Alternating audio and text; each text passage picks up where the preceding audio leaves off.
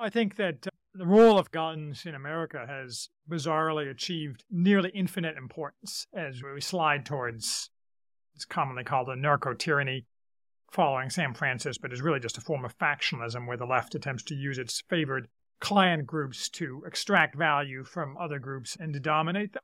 That is, the average normal person in America is in desperate need of guns simply to protect himself from the predations of the government, which we'll get to in a second, but more importantly, the predations of people who are enabled by the government in order to harm them. You saw this obviously in the Floyd riots. I always make the point, though, that the Floyd riots aren't a great example because the Floyd riots only took place and people were only attacked, with rare exceptions, in areas where people didn't have guns, or if they did have guns, the prosecutors would go after them. In my area, for example, yeah, there were no Floyd riots because people would just get mowed down in the streets and the prosecutor would laugh. So, so nobody bothered. But the reason guns are important is because that, that cannot be counted on in the next iteration of the Floyd riots, which is inevitable. And every, and I've said this before, but I went to law school in Chicago. So I have all these lawyer friends. I worked in Chicago for several years, lawyer. I have all these shit lit lawyer friends who live in the suburbs of Chicago and don't like guns. And to a, to a man and a woman, they've all gone out and bought a gun since the Floyd riots. It's totally bizarre to me to see these like middle aged Jewish lawyers who are my close friends who, like, for years I've told them, hey man, you should get a gun. And they like roll their eyes. And here they are getting a gun and, and, a concealed carry permit. So I think that guns are crucially important for the immediate future in America. And I suspect you agree with me, but I'd be interested in what you think. And of course, they're crucially important for the same reason that the Second Amendment was put into place, which is to ultimately, if necessary, to enable us to resist the government, which under the right leadership would be trivially easy given the relative weakness of the government and the huge amounts of guns in, in private ownership. You always hear the statistic 300 million guns in private ownership, but I've been hearing that same number it's probably I've seen the analyses I've seen put it closer to a billion, and that's not including the ones that I can make in my illegally in my garage. So guns are important for us to us. Before society is remade, society will go much farther down. And if you don't want yourself or your loved ones to get harmed or exploited or killed, guns are the way to prevent that. There's no, you know, there is no other except no substitutes. Welcome to the John Rush podcast. This is an interview with Charles Haywood, a retired entrepreneur who now runs a website called theworthyhouse.com and a podcast under the same name, which you can find on Spotify, YouTube, and elsewhere. Charles primarily writes essays based on his thoughts on various books he's read on politics, history, and religion. Unlike many political commentators, Charles spends very little time chiming in with hot takes on current events, and much more time trying to identify the fundamental failures of modern society, of which there are many, and what should be done to correct them so that the future is a place we can look forward to. If you're concerned with the direction Western society is headed and the United States in particular, you'll enjoy this interview. How would you summarize what are the main problems with Western society now? If you had to go back to first principles, what are the central tenets that you think are at the core of the rot that we see? At the core of the rot, eh, as I'm fond of saying, is the Enlightenment, or rather the political claims and demands of the Enlightenment uh, revolving around emancipation and egalitarianism in the service of some imagined perfection or utopia eh, down the road. You could cast that another way, though. You could cast that as the fundamental modern problem is the total denial of reality mm. across a wide range of areas of human life. Uh, the manifestation that's most destructive and politically controlling is the Enlightenment one. But even aside from the political angle uh, where the left dominates everything, in my opinion, the problem is that the vast majority of people have lost touch with reality whether that's at a kind of a simple level, like simple, simply have lost touch with the natural world, or more often they verge into things that are simply denials of reality in various ways. There's infinite manifestations of that. Some of them are related to technology. Uh, I'm a techno optimist, but technology has many problems. Others are political, and those ultimately, though, the ones that are not tied to nature tend to tie back ultimately to Enlightenment values of emancipation. That is, I can free myself from reality and be whatever I want to be. I can have autonomic individualism of infinite scope, and that will never cause me any problems or society any problems. And we see all around us the opposite is true. Some examples of that in a concrete sense. When somebody hears that it's a denial of reality, they'll think, well, I look around and everything seems to be functioning relatively well. If there was this mass Jim Jones style denial of reality, wouldn't that be causing a lot of problems for society? I think that uh, I'm not sure Jim Jones did deny reality. I think Jim Jones was utopian. I think Jim Jones got reality good and hard along with all of his followers. So perhaps that's not necessarily the greatest counterexample. But I think the one manifestation, and probably the one that is, I don't know if it's the most destructive, extremely destructive, is the denial of differences between the sexes, between men and women. We can reject out of hand the related denial that there are such things as two sexes, which are immutable and not interchangeable. But it is true that another denial of reality is, is that denial. But leaving that kind of insanity out of the frame, the denial of the core, immutable, and extremely important for society differences between men and women is the kind of denial of reality that leads to a variety of concrete bad things. And while it's true that things aren't falling apart around us because we can get cheap Chinese stuff off Amazon anytime we want, so in that sense, if consumption is the measure of your society's uh, success, we're doing pretty well. But first of all, that's going to come to an end, probably sooner rather than later. Even aside from that, it's not the measure of success. The measure of a society's success you can look at in different ways, but certainly one is reproducing itself. And when you're a society that's ruined the the relations between men and women such that essentially the entire world is about to have a demographic crash. That's kind of the very definition of doing a poor job of running your society. And that stems from the denial of the reality of men and women being right. And of course, I'm sure many people would deny that as a problem as well, right? Especially when you start looping in environmentalism and the the movement behind that when if you see humans as this pest essentially that is spoiling the planet then that makes sense you would want that but before we get into that i do i do want to touch on that later one question i always have when you see something like this where it seems to be a problem that is fairly obvious and widespread what attracted people to that so this is something i ask catholics as well right about the reformation i have a lot of catholic friends they like to talk about martin luther and how terrible everything went during the protestant reformation and my question i don't necessarily disagree but I don't know enough to comment in detail, but my question is always, well, why were people so eager to adopt that new system? There must have been problems that drove them to do that.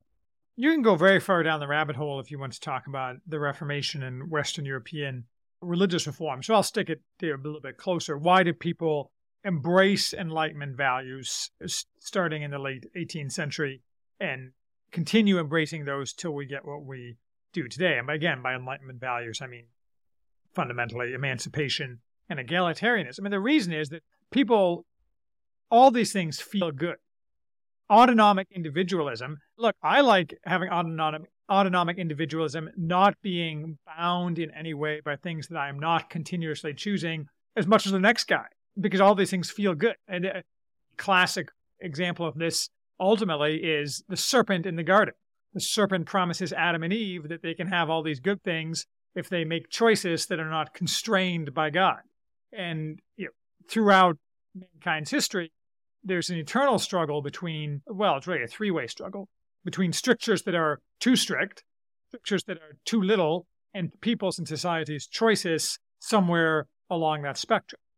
There really is no kind of magic place where the society can pick this is the degree of individual freedom and autonomic individualism we want we're going to pick this, we're going to set on autopilot, and everything is going to be good for the next 3,000 years. I mean, it doesn't work that way. Mm. We just have gone so far to one side that it inevitably ends in disaster because the society simply can't, a society that is composed of atomized individuals simply can't stick together for any length of time, can't accomplish things together for any so it's hard to pin down exactly what that golden mean, you know, in Aristotelian terms, would be, right? Between too much order and not enough, or too much liberty and not enough liberty. And that's just something you have to figure out through trial and error. Well, I think it's also definitely that, but you also have to understand that it's not static mm. because it depends upon many external varieties. So, for example, if you have a bunch of you know, white Puritans in 1600s New England, you can get by with a different amount of individual autonomy than if you have a more diverse, you know, word that has been ruined in the modern context, but if you have a more diverse society,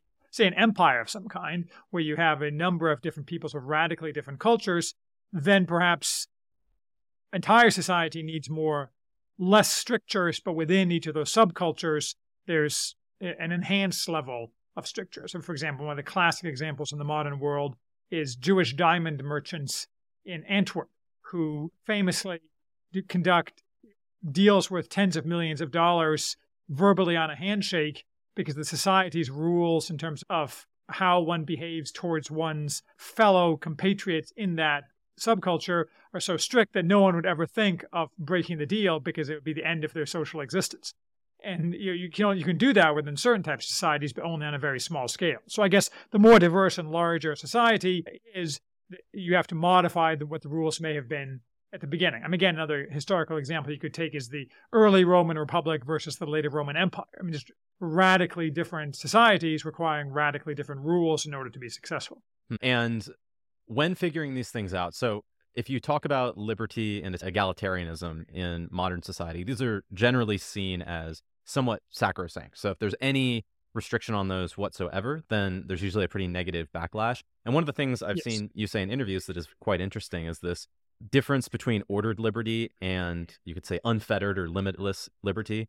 Can you talk about uh, I you just talked about how a society figures that out over time and how it will differ for each society, but what does that process look like? How do these Jews in Antwerp arrive at a system like that and how do you course correct when we're in our current situation? Yeah, as yeah, I mean, this is I'm not really a philosophy guy, and that was one of the things you had mentioned in some of our correspondence. My general understanding of, with respect to a lot of classical Greek philosophy is that ordered liberty is the freedom to choose right, and the liberty to do whatever you want basically makes you a slave of the passions. So it's not a it's a form of liberty that is not really liberty at all. So what you have to have is a society that where people uh, choose to live rightly according to typically some moral code that that society adopts, which ultimately needs to be based in reality to have any sense. I mean, our society, our current broader society, has a moral code. It's just like the worst moral code ever. you say it revolves around doing whatever you want all day long. You know, who cares about the consequences? So I think I'm sh- shading a little bit away from your question, but fundamentally, liberty in a society doesn't mean that everyone engages in libertinism, but it, means that people have the freedom to choose rightly and are encouraged by that society to choose rightly, but aren't necessarily forced to choose rightly. I mean, to some extent, they are forced. Uh, also, I mean, I, am always ranting about how we need to bring back stigma. And it is true that there should be social sanctions people who don't choose right. You can't run a society without that. But you, liberty, you know, free men should be allowed to choose within the ambit of society's restrictions like that the way that that they choose to live. It seems one question I often ask myself about, say, drug use, which is something I don't partake in, I don't, I'm not particularly enthusiastic about, but it also seems like in the United States we have very strict legal policies around this, and this is something Solzhenitsyn warned about in his Harvard address that in America we're extremely legalistic about many of these things that would normally be enforced through, as you said, stigma. It seems like as you degrade stigma and these traditional ways of organizing society, you almost have to start introducing greater legal controls on some of these things. Otherwise, things would literally just go you know, to hell. Does that make sense? Absolutely. I mean, yeah. it's it's cousin to the point that people have made. Robert Nisbet made it in the Quest for Community in the 1940s, even that as intermediary institutions disappear that give people meaning but also impose strictures on them, people will over time increasingly turn to the state mm. to provide meaning as well as sustenance and so on. And the same thing is true here that if people won't self control, ultimately you have to go to the state to issue legal sanction. Drugs are a good example because, as we see, it's a poor substitute for people self controlling their desires and not engaging in various forms of drug abuse. I mean, that's true for what are typically considered mild drugs, such as marijuana, and it's obviously true for harder drugs. What we have, of course, is a total disaster because, and that also ties back to autonomic individualism, which is that people don't, people feel that they can make any choice that they want. And uh, yes, it's true that people stigma isn't enough because there's always going to be subcultures that will engage in drug abuse because that's just the way the way it works. But the you need to you need to have something that's not government advertising campaigns that encourages people not to take drugs. You also at the other side you have to have a positive vision that is you have to provide people meaning. I mean, there's a reason why the areas of America that are most hit by the opioid epidemic are those areas because they're areas where young people in particular, but everybody can't get jobs, don't have any meaning, all the families are broken, et cetera, et cetera. And while I'm all for, you know, Trump is right, seems to be riding the let's kill the Mexican drug dealers train. I mean, I'm all for killing people, but that that itself is inadequate. Yeah. People have to have a reason not to take drugs, both positive and negative. Positive meaning the good things in my life are sufficient and I don't need to escape my reality by taking opioids. And negative, if I do take opioids, grandma's going to beat me with a stick and that's going to be embarrassing at Thanksgiving. So you need both of those things in order to correct for drugs. Government rules and government advertising campaigns are, are always going to be inadequate. Right. One difference between, so another philosopher that you've written about, or philosopher and politician, this Polish man named Ryszard Legutko, he's a member of the EU Parliament. And I remember you said that his book, I think it was The Demon in Democracy, was an excellent summation of many of the problems that you see in Western liberal democracy. And one thing that seems like a lot of overlap, I haven't read his book, so that's on my reading list, but maybe he goes short. It's like 150 pages, so it's easy. Okay, yeah, that, that'll be prioritized. I'm going through uh, Mere Christianity by C.S. Lewis, so I'm on a short book kick right now. That's all. Short but deep. Yes, yeah. But one thing that I found interesting about his line of thought is this overlap between communist ideology and Western liberal ideology. And you know, as you've written about in your book review of his book, that many of the communists were not punished after the fall of communism. They were not lustrated to the same degree in many of these countries they were in, say, Eastern European countries, or even in that case, right? There's still a communist party in the Czech Republic as well. To what do, it seems to me that a common goal they both have is this idea that there is a utopia, an end of history, this Fukuyamian, if that's how you say it, idea of how we get there. And is is that one of the problems here is that we believe that there is this as you were saying this kind of if we tinker enough with society and we get it into this autopilot zone it can just keep sustaining itself if we just follow these rules that these people create. Yes. Absolutely. I mean that, that the enlightenment project is a merely one example of utopian ideologies. Utopian ideologies have a lot of attractions to to people throughout history but certainly the most successful and the one that, that guides us now people frequently focus, I think, on sub branches of it, like communism. Communism famously or infamously promised that every man would work 20 minutes a day and then the rest of the time it'd be somewhat better than Aristotle. And that if you set up society this way, not only will you have societal flourishing, but every person will succeed to a degree that used to be inconceivable and the state will wither away and all these kind of insane things that are obviously false in retrospect. But the pull of, of uh, any ideology, in most ideologies, and you could imagine an ideology that is a belief system that's internally consistent and resistant to new facts that contradict it. You can imagine ideology that's not utopian. But uh, in practice, at least in the modern world, almost all, if not all, ideologies are utopian because that's what people want to believe. Mm. They want to believe that perfection can be achieved. It must be something inherent in mankind, in human nature, that we want to believe that perfection can be achieved. Actually, this is actually an interesting cross cultural question. Mean, part of this may come from Christianity in the West, that is, this linear view of time leading to perfection. It's not at all clear to me, for example, that Asian cultures share this tendency towards utopian hmm. ideologies, except to the extent they've adopted, like Pol Pot, Western imports. It, eh, it, eh, I mean, it, this is grossly simplistic, and I'm don't know anything about Asian cultures, but you get the impression there's much more of a cyclical view of history. Mm-hmm. So maybe this, maybe it's not uh, nothing to do with human nature. Maybe it has to do with Western culture being formed by Christendom with its linear view of history, leading to the eschaton, and we just you know drop the religious part of it and substitute some secular secular thing instead. Regardless, I mean, I think that's that's the problem. Perfectionist ideologies is that where the perfection is to be achieved in this world as opposed to in the next world, religious ideologies suffer from this sometimes too, but secular ideologies always do, is that no sacrifice, particularly of other people, is too great to be made in order to achieve that perfection. Because if you're standing in the way of this perfection, then obviously it's not just the people today you're preventing from being happy, but all the generations yet unborn. And so then you end up in Pol Pot land or the place where no doubt the current American left would like to see a bunch of us. That's one of the most horrifying things about communism that does seem very different than most of the other extremely violent, bloody ideologies that have taken over is that when they got in charge, it was directed against everybody, like every member of society, high and low. Whereas if you look at, say, I know you're familiar with medieval history and some Roman history as well, is if you look at, say, the year of the six uh, year of the six emperors, I think it was in Rome, a lot of politicians died and probably a lot of soldiers died in these fighting. But for the average person, it wasn't so bad generally. I think you wrote about this in the War of the Roses too, where usually the upper class, the people who are making most of the decisions, they often took a beating from each other.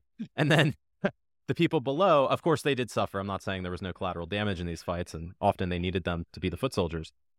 But it wasn't like communism, where it was just every member of society was targeted by the government. Yeah. And the average person in any of those societies, you're right, would just you know sit around and look up from his soup. Oh, new emperor. um, yeah, and the War of the Roses is interesting too. Like this, I think it's the Battle of Chester, which was the, one of the culminating battles of the Wars of the Roses. I this is disputed, I think, but I believe the estimate is that 2% of the entire male population of England died on the battlefield. Most of that being the upper classes, but plenty of foot soldiers as well. So, I mean, what extreme things like that can reach pretty far down the society, but short of that kind of stuff, right. who cares, right? I mean, Emperor X got stabbed in the back by the Praetorian Guard. whatever. Maybe they'll hand, maybe the new emperor will hand out hand out bread and circuses to celebrate his accession. Yeah. and more generally, and I'm sure you've heard me make this point, I think that's the way it should be. Most yeah. people shouldn't have involved in these things because it really should be above the average person's pay grade to worry about those kind of things. Right. And this will get in, you know, I do want to talk about weapons ownership and how that affects society and will affect the future of society. But this is something that I've always found interesting is that if you look at the incentives of a tyrant, and I mean that way, not in the, the modern, oh, he's just a bad person who's authoritarian, but more in the Greek sense of like somebody who takes control, man of destiny, an Augustan type figure, Julius Caesar type figure, and imposes his will after some kind of coup or revolution. How is it in his best interest to start disarming people? Machiavelli talked about this as well, I think in discourses about if you start disarming people, basically you just make a bunch of very upset people who are going to find guns or weapons of some kind no matter what. Ideally, you'd want to keep those people really happy, really well armed, and really loyal to you. Yeah, I think that's true. And I, one, of, one of my Caesar pieces, I wrote about that. I mean, my expectation is that a Caesar would want to disarm large segments of the American population. I, I'm all for both philosophically and practically mass weapons ownership, but that's a historical anom- anomaly. Yes. On the other hand, it's also true that it's a historical anomaly that in you know, the lands that are currently America is extremely deeply embedded, particularly among the kind of people who would likely come to the fore in any kind of Caesar accession. And while obviously there's, it's not by any means perfect, it's easier and easier to make fire. Yes. Simply by yourself. I mean, I own, for example, a metal mill and an engine lathe, and I can, I mean, I, don't do it because I'm legal stickler, but I could churn out silencers and AR-15 lowers by the dozen, no problem, out of boxes. Yeah. but, uh, but yeah, I don't know what that would look like trying to disarm the American population in the same way that we don't know what it looked like. You know, the president Biden was trying to grab all the guns. Yeah. Hard to say. From the stats I've seen, I think it was uh, either only a third of the people in Australia when they did their big gun buyback program, or a third gave their guns back. It was either one of those things, one third or two thirds, which is a lot of guns. I mean, it's probably mostly people outside the cities, but I would assume my prediction would be in the United States if they tried to do some gun confiscation, gun buyback, whatever they want to call it, it would be a lot of people in the cities. There are people who would give up their guns. People who don't really care about them, first of all. Those are the areas that people like you and I don't live in and are probably going to have their own problems. Yeah, giving up those guns is probably going to be a mistake. And then the people who live outside the cities, I mean, good luck with that. Good luck going into Appalachia. Good luck going to Wichita Falls, Texas. Yeah. Well, Australia is a good example, right? Because people didn't really turn their guns, and it, I'm married to an Australian, and the Australians, Americans don't understand Australians at all. The Australians are, and you saw this in the COVIDs and the Wuhan plague, are the, just the grossest sheeple on the planet this idea of like the rugged Australian individualist is long dead, and Crocodile Dundee is a movie character. So, I mean, uh, philosophically, if the government attempted to ban guns, that would be perfectly, on a philosophical level, entire justification for a total overthrow of the government by violent force. But, you know, whether we would see that, I can't say. I want to switch gears quickly, related topic, but the founding fathers, that's something I would say a lot of people would point to when you start going after liberal enlightenment values they would say well what about thomas jefferson? What about john adams? What about george washington? These mm-hmm. were people who used these principles to inform much of their writing about the revolution and the united states. So what would be the counter argument to that about the founding fathers of the united states and their adherence to these liberal values? Yeah i mean it's a great question but i think it has a relatively simple answer which is the 1770s were very early in the accession to power of Enlightenment thinking. And in America, they were put into place in a society that had a tremendous amount of seed corn in the sense of a society of people who were constrained in various ways, who chose ordered liberty. But a lot of diversity even among those people in different places in the 13 colonies, but in general, a very fruitful area for any kind of political endeavor simply because the people were virtuous in the, in the old kind of political sense. Obviously, the counter example is the French Revolution, where you tried the same things and you got a much different set of results. But I don't think it's a knock on the founding fathers that they thought those ideas were appealing and could be implemented in a new political system because they didn't have the historical perspective that we do that you, you start down that road and pretty soon you're, the trannies are mutilating your children. If you like took those people here, the founding fathers, and brought them here, they, their heads would explode because yeah. they, they would they, they didn't have the benefit of seeing that. Very similarly, you can give some credence to say the Bolsheviks or, or any early 20th century group of communists for saying communism is the future, capitalism is ending, and we can achieve utopia through these set of principles because, in a sense, they didn't know any better. Hmm. I mean, they could convince themselves that X, Y, and Z is true, and if X, Y, and Z is true, then A, B, and C will follow. So we need to do this. Now, after the 20th century, you can't, that's obviously just silly. But back then, it wasn't as obviously silly. So I guess my point is that the founding fathers eh, didn't set us down a path that has led to us where we are, but there was no way for them to see that. And in many ways, the things that they said made a lot of sense objectively, like within the frame that they accept. That is, if you posit that monarchy is bad and corrupt and tends to tyranny, and that individuals are virtuous and will, in a free community, will act in a virtuous fashion, then granting people maximum liberty to do whatever they want makes a lot of sense. And it worked quite well in America for quite a long time. It's just that you can't go back. That's it wouldn't work again, and it's led us to where we are now. What is it? The the Straussian view, right? This idea that things were set up you know, in as good of a way as you could possibly get, at least in modern history that we are aware of during the time of the founders, you know, 1787, 1776, whatever you want to say. You know, one thing, this is an interesting point that I've been thinking about. I was listening to a podcast by Darryl Cooper, who I think you're somewhat familiar with, right? I, I know. Yep. So I was listening to his series on Who's America about the West Virginia coal mines in 1912 to 1920. Great series. Yeah. Yeah. Very interesting, right? And the thing that I was thinking after that was it's very easy to go back to a point in history like whether it's 9-11 whether it's 2014 in ukraine whether it is you know 1989 the fall of communism and say okay this is where things changed this was the inflection point for the trajectory of history and the farther back you go in US history, obviously, I think the US has done many, many things correctly, including the Second Amendment. But when you start looking at how the government treated the coal miners, I mean, it was in some ways arguably worse than slavery in certain ways. And then, sure. I mean, going through machine gunning tents, and this was enabled by the federal government in many ways, or at least the local government. So it does, and then you look at something like the Whiskey Rebellion as well. So I guess my what I'm trying to say here is, was there any hope for the United States to have some kind of system that didn't devolve into what we have now? Probably not to the extent it got bigger and more diverse. That is, I don't think we all need to have some kind of ethno state, but the fact is, the bigger a country gets, the harder it is to maintain this level of virtue and the harder it is to avoid the kind of corruption of the centralized government that's inevitable. I think this point about point X in history was the ideal point is, is silly in a sense because that kind of goes back to our earlier discussion. It may have been perfect at that point in history for that set of people mm. in existing in that moment. But if you take those principles and you import them into what society is now, which, you know, it's like the old thing about you can't step into the same river twice because it's changed around you. you take the same principles, they're simply not going to work in the same way to the same effect in a totally different society, even 50 years later, much less 250 years later.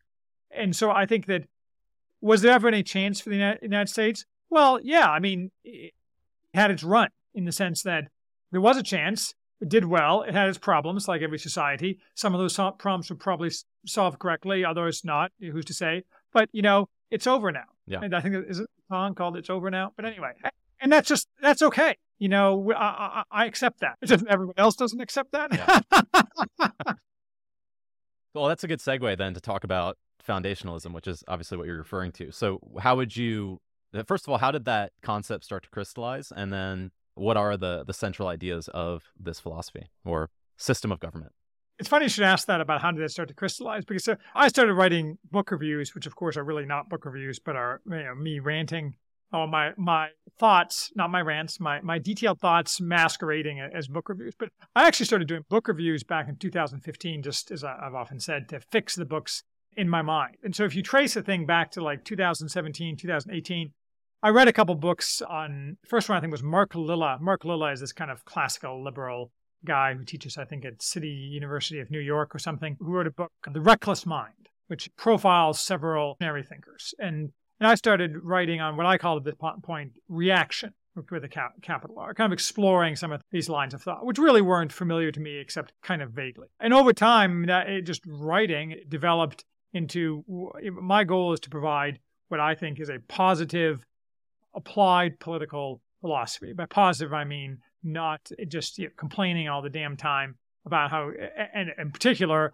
not complaining all the damn time and saying if we went back to X date, that's what we need to do. Like a nostalgia, I'm violently anti nostalgia. I think you know, looking backward can inform you, but that that's all it can do. Moving backward is, I mean, no historical example exists of people who have successfully moved backward, except in small micro communities that immediately go extinct. I mean, that's just a stupid way to be. So over time, this developed into this, into an overall, and is now 12 point applied political philosophy, which I call foundationalism, which is actually not a not a name I came up with. It, it one of my readers came up with it when I requested names, and so I'll, I'll go with that. Statue in the uh, future. Well, it echoes a little bit Asimov's Foundation trilogy, mm. which and you know, my, my number one pillar is is space. So I have this techno optimism angle, which uh, which you know, people are I think somewhat less interested in sometimes than some of the the political philosophy, and obviously the foundations of reality are an important part of foundationalism. So you have kind of a, a dual thing there. With, so I have twelve points.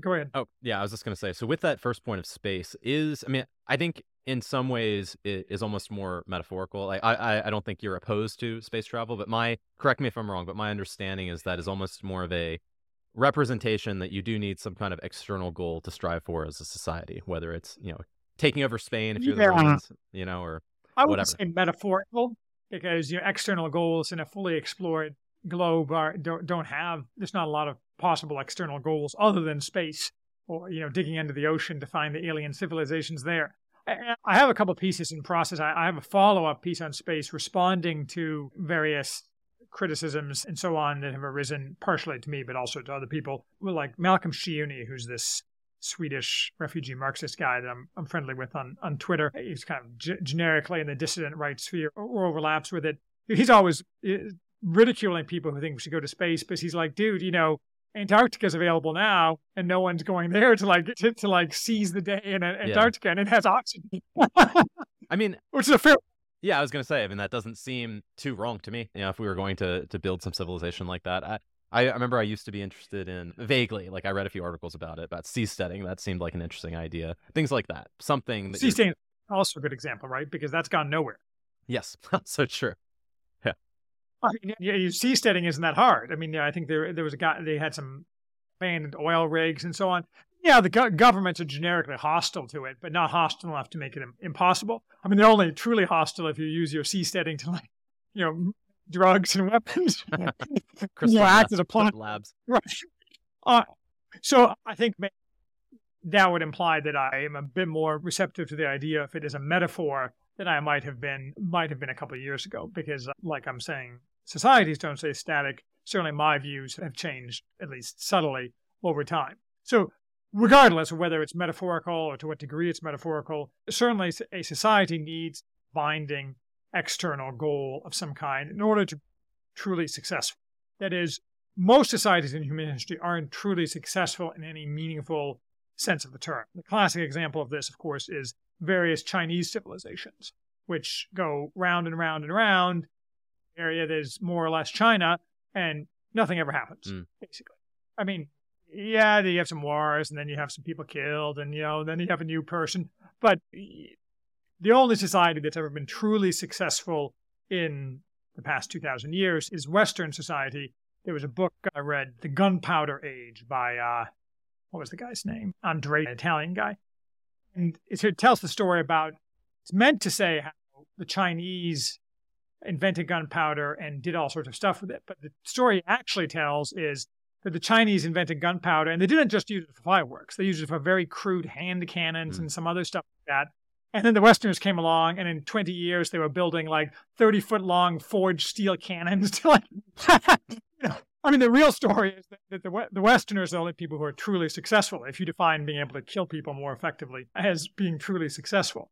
So, a society that has a binding external goal and the psychological makeup to organize around that goal is likely to be truly successful. And since my premise, which I think people could argue with, is that what you want is a society like that, hmm which has costs as well as benefits, rather than a static cyclical society. In order to achieve that, you have to have some kind of binding goal where everyone just sits around and tries to divide the pie endlessly in fresh new ways that give themselves a bigger piece. And that's just not going to lead to any kind of progress. Sounds like democracy.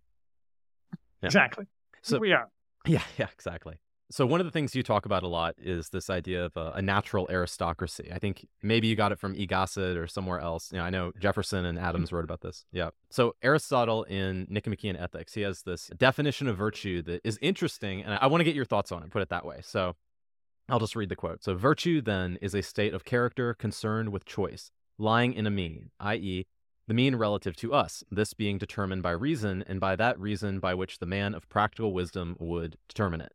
So he elaborates a little bit, and basically his the way I read it is that the way you arrive at the definition of virtue, if you're trying to figure out what virtue is, is to look at reasonable, wise men. How do they act? What do they tell you you should do? And then do that.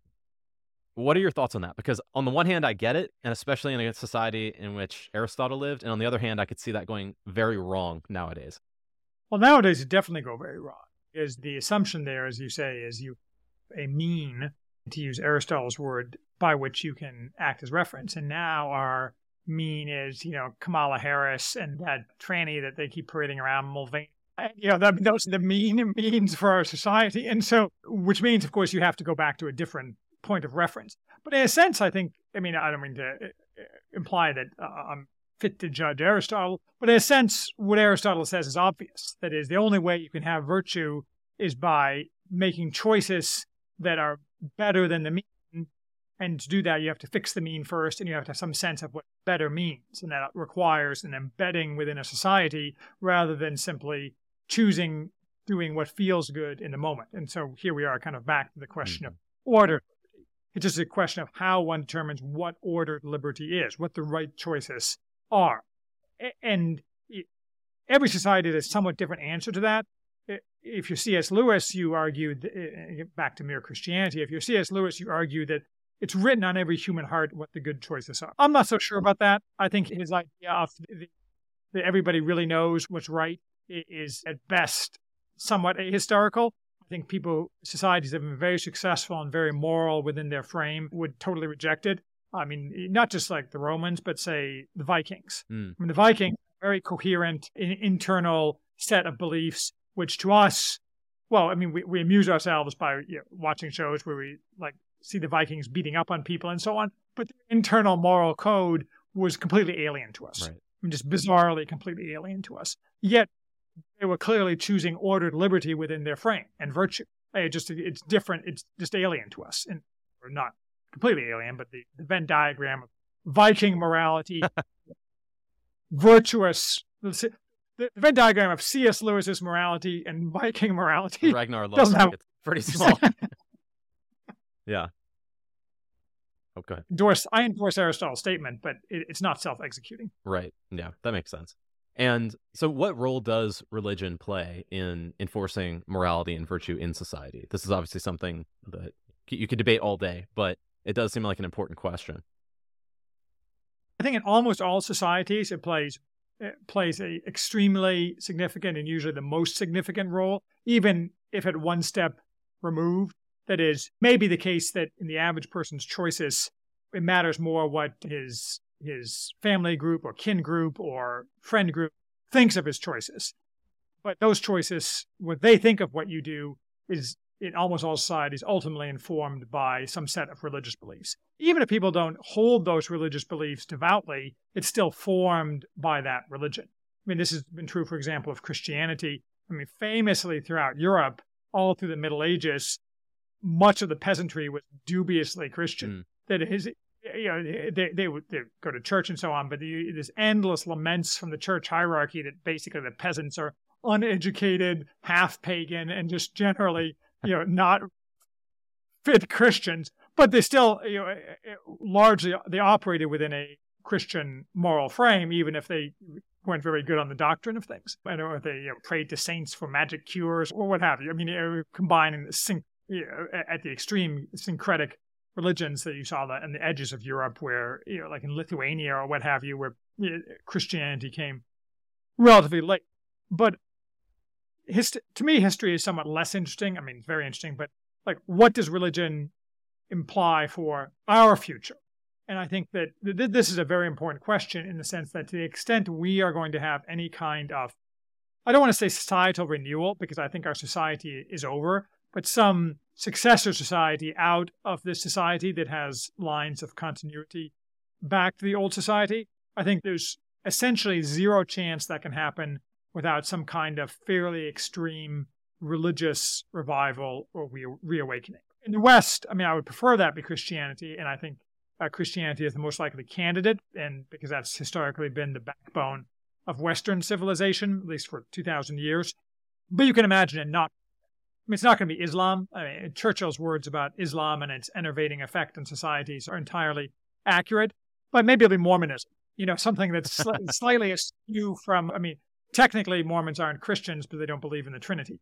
But you know, they have definitely have Christian elements. So you could imagine some kind of new religion sweeping the land, kind of thing, or you could imagine a throwback, some kind of rigorous form of Christianity. But until people, this goes back to your question people need to change their ways, right? We as a society need to change their ways. I mean, you and I, the beneficiaries of a lot of freedom, and we've made something of our lives in the sense that presumably neither of us leads hugely disordered lives, and we're not going to, you know, reach for our fentanyl vial after we're done with this interview During, or something. Not after. Where it's like uh, Elon Musk, you know, smoking weed with Joe Rogan.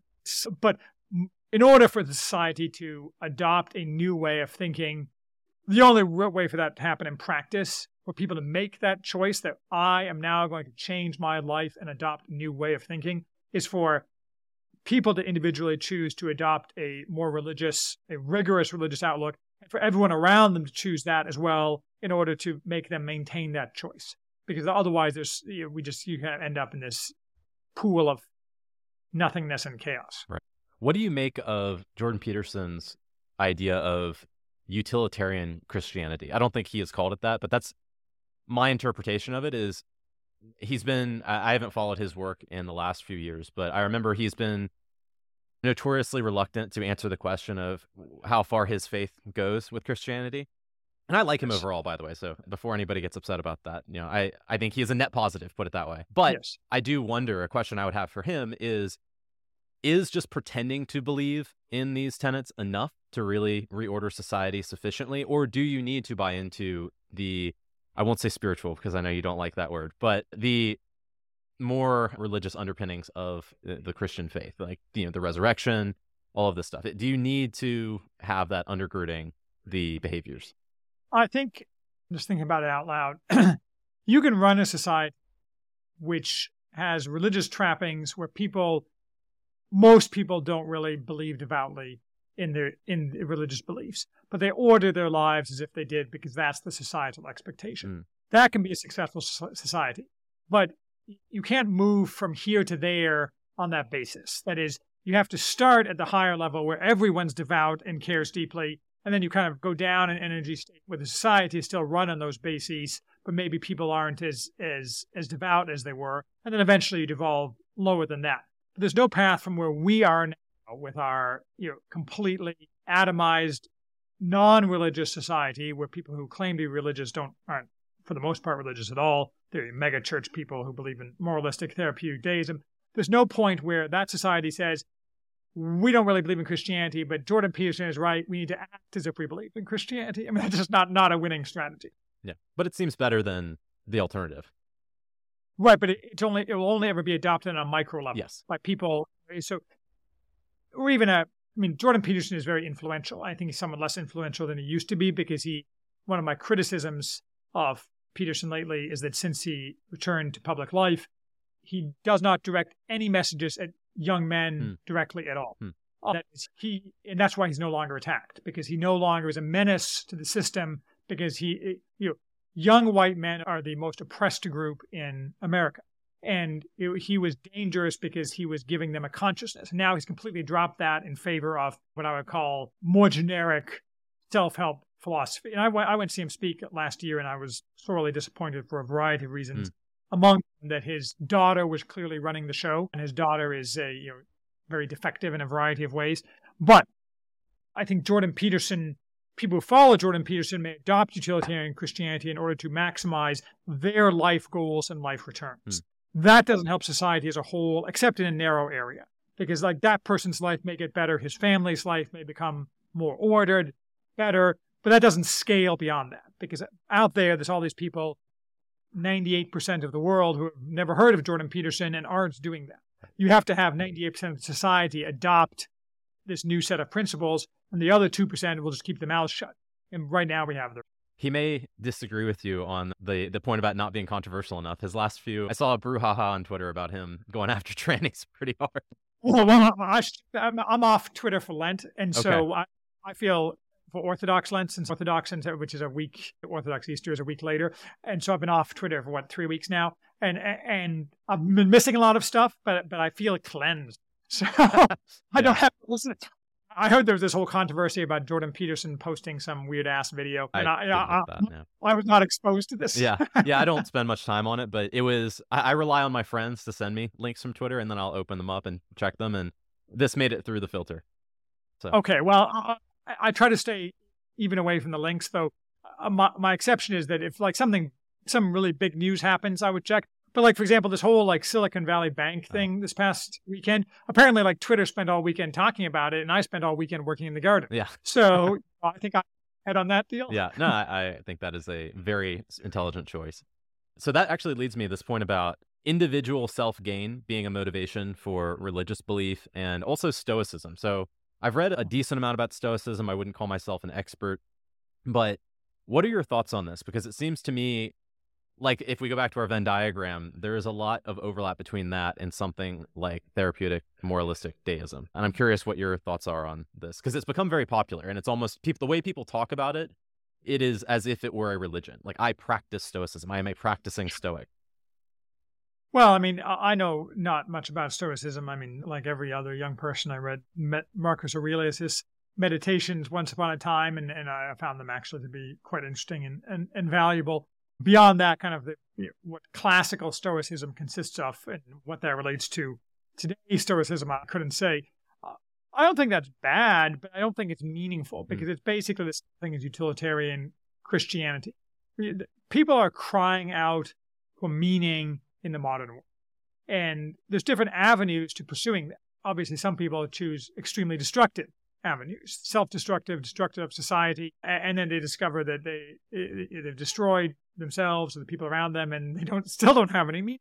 Stoicism, I, for the right kind of person, probably can provide meaning, but like all things that you know, it's a hard road to have a philosophy that guides you that doesn't that offers you a the, the beauty of Christianity is that it offers you hope for beyond this life. Hmm. And I think you people who are disciplined and educated, Marcus Aurelius, can achieve meaning in this life through something that doesn't offer that. I think it's very difficult to stay that path, and I'd be somewhat skeptical that people who say, now I'm a practicing Stoic, if you come back to them in five years, will still be adhering to that in any meaningful way. I think it's people trying to find meaning, and this is what they're trying now. Yeah. I'm just guessing, though. I don't know anybody, so I could be unfairly maligned. Yeah, to me, it seems like a very helpful set of principles for dealing with various you know, problems that you run into in life. But beyond that, I personally haven't seen much to it. Right? There's like a collection of helpful mental models, you could say, for how to talk to yourself. So yeah. everyone needs that because you you're not getting those in school. You're not getting those from your parents most of the time. You're not getting those from people around you because the the message is do whatever you want, self empowerment, etc. So it, certainly it's a lifeline. I'm not criticizing it. I mean, I certainly think people, if everyone in society became seriously stoic, it will be a massive improvement in our society. Yes. so I'm not knocking it. I'm just, I just doubt it has any longevity. Yeah, it seems helpful, but not complete, in my opinion. So one thing you mentioned, I forget which article or podcast, but that most people don't understand or apply Marcus Aurelius properly or you know sufficiently. Can you expand on that? If I said that, it wasn't recently, okay. so probably at the time I had a more more, more concrete uh, concrete idea of it. But I think that this is true for for any modern application, mm. and I kind of hinted at that when I talked about whether classical Stoicism is the same thing as modern Stoicism. People who take, for lack of a less cheesy term, ancient wisdom and attempt to apply it to modernity tend to end up like Oprah in The Secret. You know, the universe has a plan for you. Yeah. I mean, you know, what the hell? So, you know, um, um, uh, they, they, and they pick, and they, as you say, it overlaps with moralistic therapeutic deism. You pick and choose the things that kind of make you feel good about the choices you've already made, rather than saying, I need to make changes in my life. Those are hard changes that require me to undergo suffering and discipline, and I'm going to get started today. That's less attractive than Marcus Aurelius says, you know, yes, I should eat that whole Costco pizza, even though it's 3,500 calories, because it's an occasion to discipline myself by not having the breadsticks. that's how they. Re- I, am just guessing that's how they re- practice. Yeah, yeah. Uh, looking at people around. And for the record, I once did eat a whole Costco pizza, and it was 3,500 calories. Nice. Because I looked it up the next day, and I washed it down with a bunch of whiskey. My wife was out of town, and we didn't have kids. I'm like, this sounds like a good idea. It wasn't. We used to shop at Costco as well, and the thing we would get was the frozen tiramisu things. That was like a, a treat. They'd have these big blocks of frozen tiramisu. I didn't realize that was the first tiramisu I'd ever had. I didn't realize you're supposed to let it thaw. So my brother and I would eat it like ice cream, just sticking spoons into it. It might be better that way for all I know. It was still. That's not what Marcus Aurelius means by stoicism. You know, you're stuffing face with the tiramisu of the pizza. I think people interpret it, things that probably way. not. So uh, a term we've mentioned a few times is is it moralistic therapeutic deism or therapeutic moralistic deism? I always forget. It's moralistic therapeutic. Okay, it starts with the moralistic. So what is this? Why does it matter? So I didn't coin the term, obviously, and it was popularized by, by Rod Dreher, who, who hates me. But he does hate me as it happens. I know because I've talked to people oh, uh, who talked to him, him, about me. Be that as it may, he popularized it to to his credit. And and moralistic therapeutic deism, uh, and it's probably a better definition, but is the idea that uh, you're basically hollowing out Christianity and wearing it as a skin suit. The basic principle of moralistic therapeutism there is a God, and he wants me to be happy, and he affirms my choices. And Jesus is my friend, but he's not a judgy friend. Like you know, you know, when I'm committing adultery, you know, he doesn't. He he just finds somewhere else to be, rather than than telling me I should stop doing that sin because that's judgy. So moralistic therapeutic deism is basically a way for people to feel that they're religious without going all the way to saying I'm spiritual but not religious, but effectively being the same. Hmm. When you said that, I thought of Buffalo. Was a yeah Buffalo Bill from Silence of the Lambs. Like I'd worship me, the skin suit. and, and I, the problem with moralistic therapeutic deism is that again goes back to the the point we were discussing about Stoicism, it doesn't require anything of you. Mm. So therefore, in a sense, it's meaningless. It's a way of validating your choices, which brings us back to you know, our earlier discussion about people want to do what they want to do, and that's no way to run a society if there's no limits on that. And you see this. I mean, people ridicule. I think I, mega churches, right? There's there's a whole bunch of mega churches right around me and or close to me and they have this one called Thrive. I'm like, you know, their actual name is Thrive. Like, you know, if you come here, you're going to thrive. And by that, they don't mean thrive in the kingdom come. They mean you you you can get a new car, and you know, it's it's like the prosperity gospel right. and these kind of, which, which, has nothing to do with religion. I mean, if, if, Jesus Christ came back today, he'd like beat these people with a stick. And so, I mean, it's like I think he would. I mean, he hasn't told me, but you know, he if, has a record. If I threw people out of the temple. yeah, exactly. Well, it's funny the the thing with Christ beating up the moneylenders in the temple. Someone pointed out to me the other day that I think it, the the story appears in two of the Gospels, but in one of them, it doesn't just say that he beat up the moneylenders. It says that he sat down and plaited a whip. So he like sat down, took the time to make something to beat them up with, and beat rather than just like you know getting upset. He he actually you know to put some effort into meticulous. it. So I, I think that says something. Well, speaking of that, let's talk about weapons, one of my favorite topics. So, that was one of the things that we connected over. I wanted to get your thoughts on this. So, in my mind, I'll just read from my notes because I this was the best I could phrase it. So, the two most important questions right now related to guns are what role do weapons play in our current moribund society, and what role should they play in a future post-liberal society? And how does the former influence the latter? Yeah. I think that uh, the role of guns in America has bizarrely achieved nearly infinite importance as we slide towards it's commonly called anarcho-tyranny following Sam Francis, but is really just a form of factionalism where the left attempts to use its favored client groups to extract value from other groups and to dominate them. That is, the average normal person in America is in desperate need of guns simply to protect himself from the predations of the government which we'll get to in a second, but more importantly, the predations of people who are enabled by the government in order to harm them. You saw this obviously in, in, the Floyd riots. I always make the point, though, that the Floyd riots aren't a great example because the Floyd riots only took place and people were only attacked, with rare exceptions, areas where people didn't have guns, or if they did have guns, the prosecutors would go after them. I mean, in my area, for example, yeah, there were no Floyd riots because people would just get mowed down in the streets and the prosecutor would laugh. So, so nobody bothered. But the reason guns are important is because that, that, that, cannot be counted on in the next iteration of the Floyd riots, which is inevitable. And so, every, and I, I've said this before, but I went to law school in Chicago. So I have all these lawyer friends. I worked in Chicago for several years, lawyer. I have all these shit-lit, you know, lawyer friends who are, you know, live in the suburbs of Chicago and, you know, don't like guns.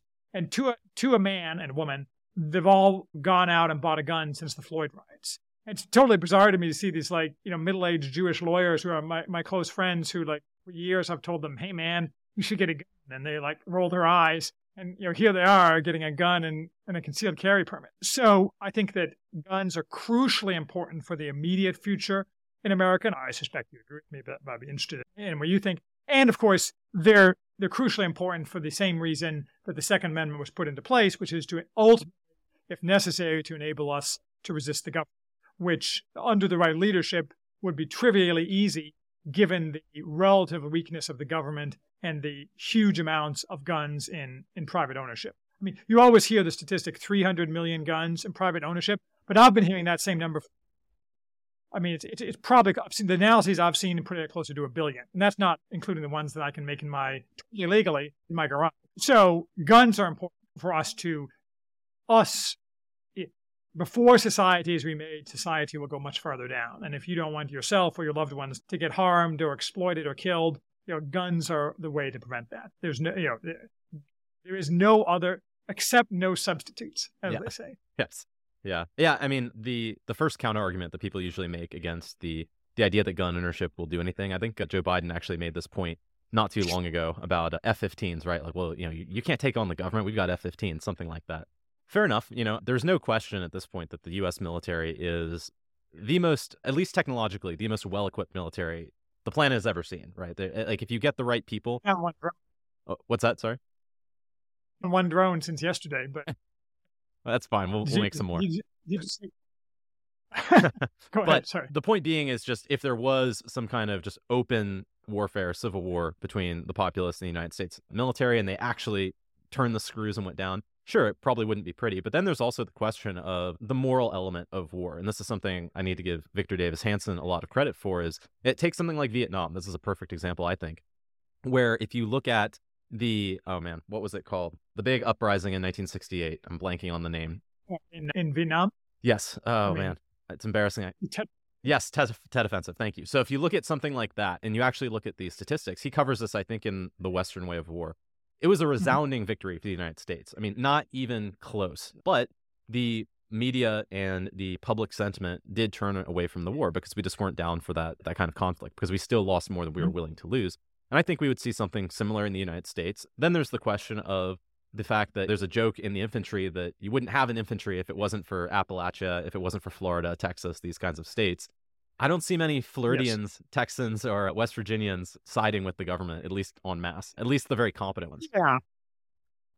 I mean, I'm not a military expert, but it's well known, not just what you say, but the, the number of people, of men in the military who are actually capable of sustained fighting in the sense of training and so on isn't that many. Yes. And, you know, they're scattered all over the world. And if you brought them all back to America, they could, like, you know, cover a half a small state, basically. I mean, the military has a bunch of, and you have contractors and so on, but, but, and you, the military has a bunch of people who are, you know, on the books, but, you know, are not really capable of urban operations or rural operations against Americans, and especially against Americans, many of whom have served in the military and are armed to the teeth. And, yes. and that's going to be a very disproportionate battle if you send out the fat supply chain uh, National Guardsmen yes. to like some guy who's 35, angry at the world, and you know served and served over.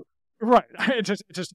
Uh, I I spend no time worrying about the government like the F-16's yeah. problem. Eh, eh, it, it, it, I mean, that just argument seems just so obviously self-defeating, even aside from the, the memes of the, like the Afghan tribesmen, you know, handing the rainbow flag to the to the Marine leaving, saying, "Take your flag with you."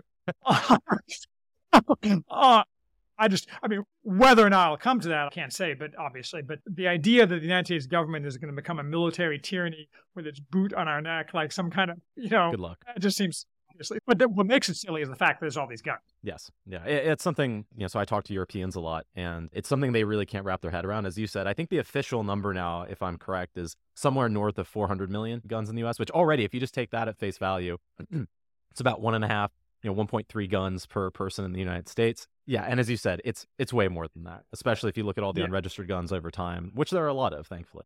Well, plus, you know, if things were to kick off, I mean, I, I like the old joke, like if you ever really need a machine gun, they'll be available for free on the street. Yes. And uh, or more relevantly, you know, people will be you know, if you wanted to add to your store of guns, there's plenty of you know, people who will sell you those guns once law and order decays, because yes. whether those are and then, I mean, the point of having light arms isn't just that you use them like the Afghans. You can use them to acquire heavier arms. Yes, I mean, I wouldn't know what to do with like a shoulder-launched missile, but there are people who do, who and who have ways of getting those things very rapidly because that's just the way the world works. I mean, you see this in the Bosnian War, for mm-hmm. example. Once you start flooding the area with heavier weapons, and by heavier, I don't mean like main battle tanks, but you know, mortars, shoulder launched rockets, and so on. Those things have a way of flowing to the people with the cash and the need. You know, it just works. I mean, just just does. Yes, definitely.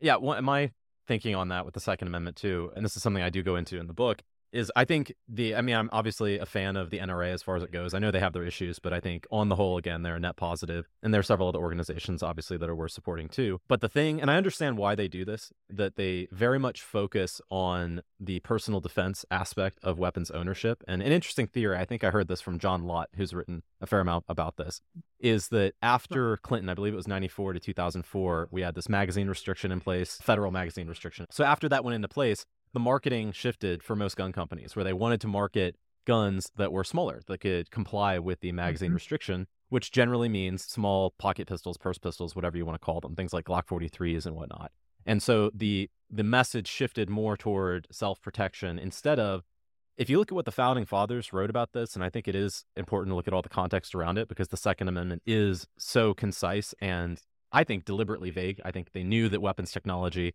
would be progressing rapidly. And that's one of the reasons they didn't specify, you know, muzzle loading smoothbore weapons with, you know, a ball or a socket bayonet or whatever.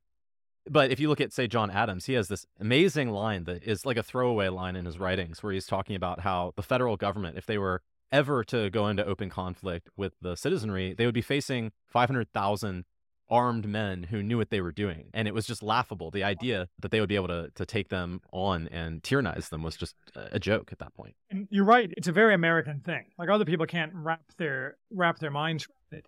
I think that in a future society, to answer the back half of your question, I think that that would continue to be important. Yes. That is, I think that any person or group who is establishing a new society would, because everybody likes to have control I mean, you, having like George Washington again, and obviously George Washington put down the Whiskey Rebellion and so on. So it wasn't like George Washington was like, let's have a revolution forever. But like having extremely virtuous men running a new society isn't exactly the historical norm. Yes. So the chances that the new rulers wouldn't be all that virtuous, might be terrible for all I know, and would desire to clamp down on weapons is pretty high. That that strikes me as bad. The solution to that is probably to have smaller states rather than a smaller country rather than a bigger country. So you you know you have a higher level of trust in a smaller country, and weapons are are an element of that trust.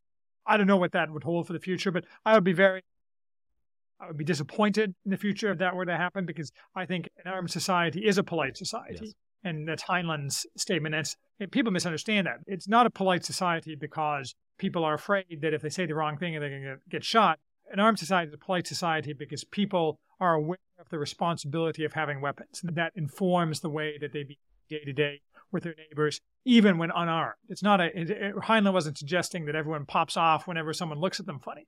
It's a question of how society structures itself, and weapons are a part of that. You see this in Switzerland, for example. Mm. I mean, the Swiss have always been big on weapons. it's pitched typically as like, and nowadays the, the Swiss government, as a decays, it, it tries to restrict weapons and claim that the only rationale for it is so that people can bring their weapons to rally points with these nation calls them into the formal military. But that's of course not the the Swiss reality of history. The whole point of everybody having weapons was to have to maintain the freedoms of their cantons and piss on the federal government. What federal government? Yeah. so that's the kind of society that I think would be ideal. I mean, whether that could be implemented in some future variation of the United States is a different. The thing that I think is very different about the Second Amendment versus past views on weapons ownership. I don't know if this is entirely good or bad. There are arguments against it. But in the past, at least if you look at England and even Rome as well, arms ownership was generally considered more of a responsibility than a right. It wasn't, oh, you can't disarm me because I'm a loyal citizen. It was more the government was generally, especially in England, saying, we want you to practice with the longbow. We want you to have this spear in your house so you can join the fyrd when we need you, or to impose law and order in your local society. It wasn't just Alfred the Great yeah. mustering everybody. It was you know, a local matter too, like the hue and cry in small towns, that sort of thing. And I think the founding fathers they carried on that tradition because to them, if you look at their writings, it was much more that the main goal was defense against the government messing around and things that shouldn't be. And then the fact that you could defend yourself was just incidental. It was uh, considered obvious to them. No, that, may, that makes a lot of sense. I mean, I think that, and that that is very visionary. I would certainly hope that we as a society could maintain that, can and will maintain that vision. I think in the short term, though, the, the problems are uh, unfortunately more immediate. That's probably a problem for you know, future us. yeah, yeah. Have you have you read? This is a cliched question, but have you read the Gulag Archipelago by Solzhenitsyn? Oh yes, I mean years ago, thirty years ago. Now, okay, because I'm old. Uh, but yes. So there's a passage in there. I was going to read some quotes from Machiavelli, which I think are relevant too. But it, basically saying when you disarm people, they get upset, and it's just not going to go well for you. Even if you are being, again, this is Machiavelli we're talking about. So he's not. This isn't a moralistic question for him. It's a practical one. Of if you take guns away from these people, you're going to piss them off they'd be it'd be much better to keep them happy and armed and on your side. But I think this one of the best cases for private weapons ownership, especially vis-a-vis the government, is actually I think it was in a footnote in the Gulag Archipelago. I had to go find it. But I'll read the full quote here if you bear with me. So, and how we burned in the camps later. So this is him writing about after he had already been gooned and taken into the gulag. And this was like a, a common conversation they would have inside these gulags is, and how we burned in the camps later, thinking, what would things have been like if every security operative when he went out at night to make an arrest, had been uncertain whether he would return alive and had to say goodbye to his family, or if during periods of mass arrests, people had not simply sat there in their lairs, pawing with terror at every bang of the downstairs door and at every step on the staircase, but had understood that they had nothing left to lose and had boldly set up in the downstairs hall an ambush of half a dozen people with axes, hammers, pokers, or whatever else was at hand. After all, you knew ahead of time that those blue caps, the Cheka or the secret police, were out at night for no good purpose, and you could be sure ahead of time that you'd be cracking the skull of a cutthroat. Or what about the Black Maria, that's a car they would drive, sitting out there on the street with one lonely chauffeur? What if he had been driven off and its tires spiked? The organs would very quickly have suffered a shortage of officers and transport, and, notwithstanding all of Stalin's thirst, the cursed machine would have ground to a halt. I, I mean, I can't think of a better uh, counter argument than that. But here's my question to you historically that never happens. Yeah. Why not? I mean, you see this even like a small scale. I mean, I explored this at one point when I was reading Robert Browning's Ordinary Men, which mm. is about a Polish police unit which ended up massacring a lot of Jews in rural villages in Galicia. But you know, it, it, why the explanation is why these men did that psychologically, because you know, if you'd asked them pre-war, they would not have identified themselves as that kind of guy. But the question is like, why didn't any of these people fight back at all? And you see this all the time. Like you sure. can line people up a machine gun and they won't. They, will. I mean, I find this to be very troubling. Why people don't do that? I wonder why it is. That's a good question. I don't have a, a simple answer. Do you think part of it might be that, say, the people, these NKVD coming to the home and knocking on the door, they have an ideology backing them, whereas the you know and Solzhenitsyn referred to himself and many others as rabbits. They were just these kind of individuals shivering in the corner. Yeah, there wasn't a cohesive thing you could kind of pin your you know your loyalty to. Itself isn't doesn't strike me as enough. Like I, I hmm. think it's like something in human nature. You figure that something will always turn up. Mm. Like see, it won't be that bad, or you know they'll interrogate me and let me come back later that day, or you know the machine gun's going to jam, True. or I mean there's exceptions, obviously, but it, it, they're pretty rare. And the, the, exceptions are invariably small groups of young men. Yes. Right. the only, I mean, shockingly, shocking, exactly nobody. The only people who actually fight back are small groups or individuals among young men. True. I'm sure you could find some counterexamples, maybe like partisans in Lithuania or something like that. But as you said, it is the exception, not the norm. But that that's that's not even. I'm not to go too far. that That's partisans is obviously not, not to detract detract from partisan work, good or bad. It obviously requires an enormous amount of bravery, but that's planned mm, as true. opposed to reacting or coming to you that is true. with overwhelming force where you're probably going to die either way, but you know, let's go. I mean, people will always choose the passive route. I mean, if you go join the partisans, it's certainly you know, beneficial. If in Solzhenitsyn's example, partisans wouldn't make sense, but people didn't do that either. In the moment, people won't fight back. I find this to be very strange. Maybe, I mean, uh, hopefully, not coming from me yet, but when they do you know, I don't know what I, what I would do. So maybe I'll maybe I'll answer the question for myself. yeah, yeah, yeah. Well, you know, that actually brings me. It's an interesting point with Ernst Junger. So this is a little bit of a strange leap. But one of the things I found interesting about him is that he did not seem like a warmonger. That wasn't the impression I got for him. That he was completely blinded by you know these like vague dreams of glory, like you see in All Quiet on the Western Front.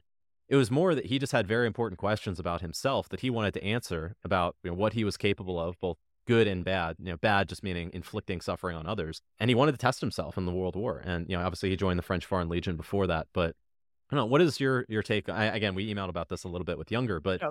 As far as I can tell, that was in some ways he's impossible to summarize, but that is in some ways one of the driving forces of his actions was this idea of how will I react when I'm thrown into these situations that I don't understand. I mean, Junger Junger is a, one of these unique individuals. You bestrode the 20th century, managed to get through the almost the whole 20th century, surprising everybody, including himself, I'm sure.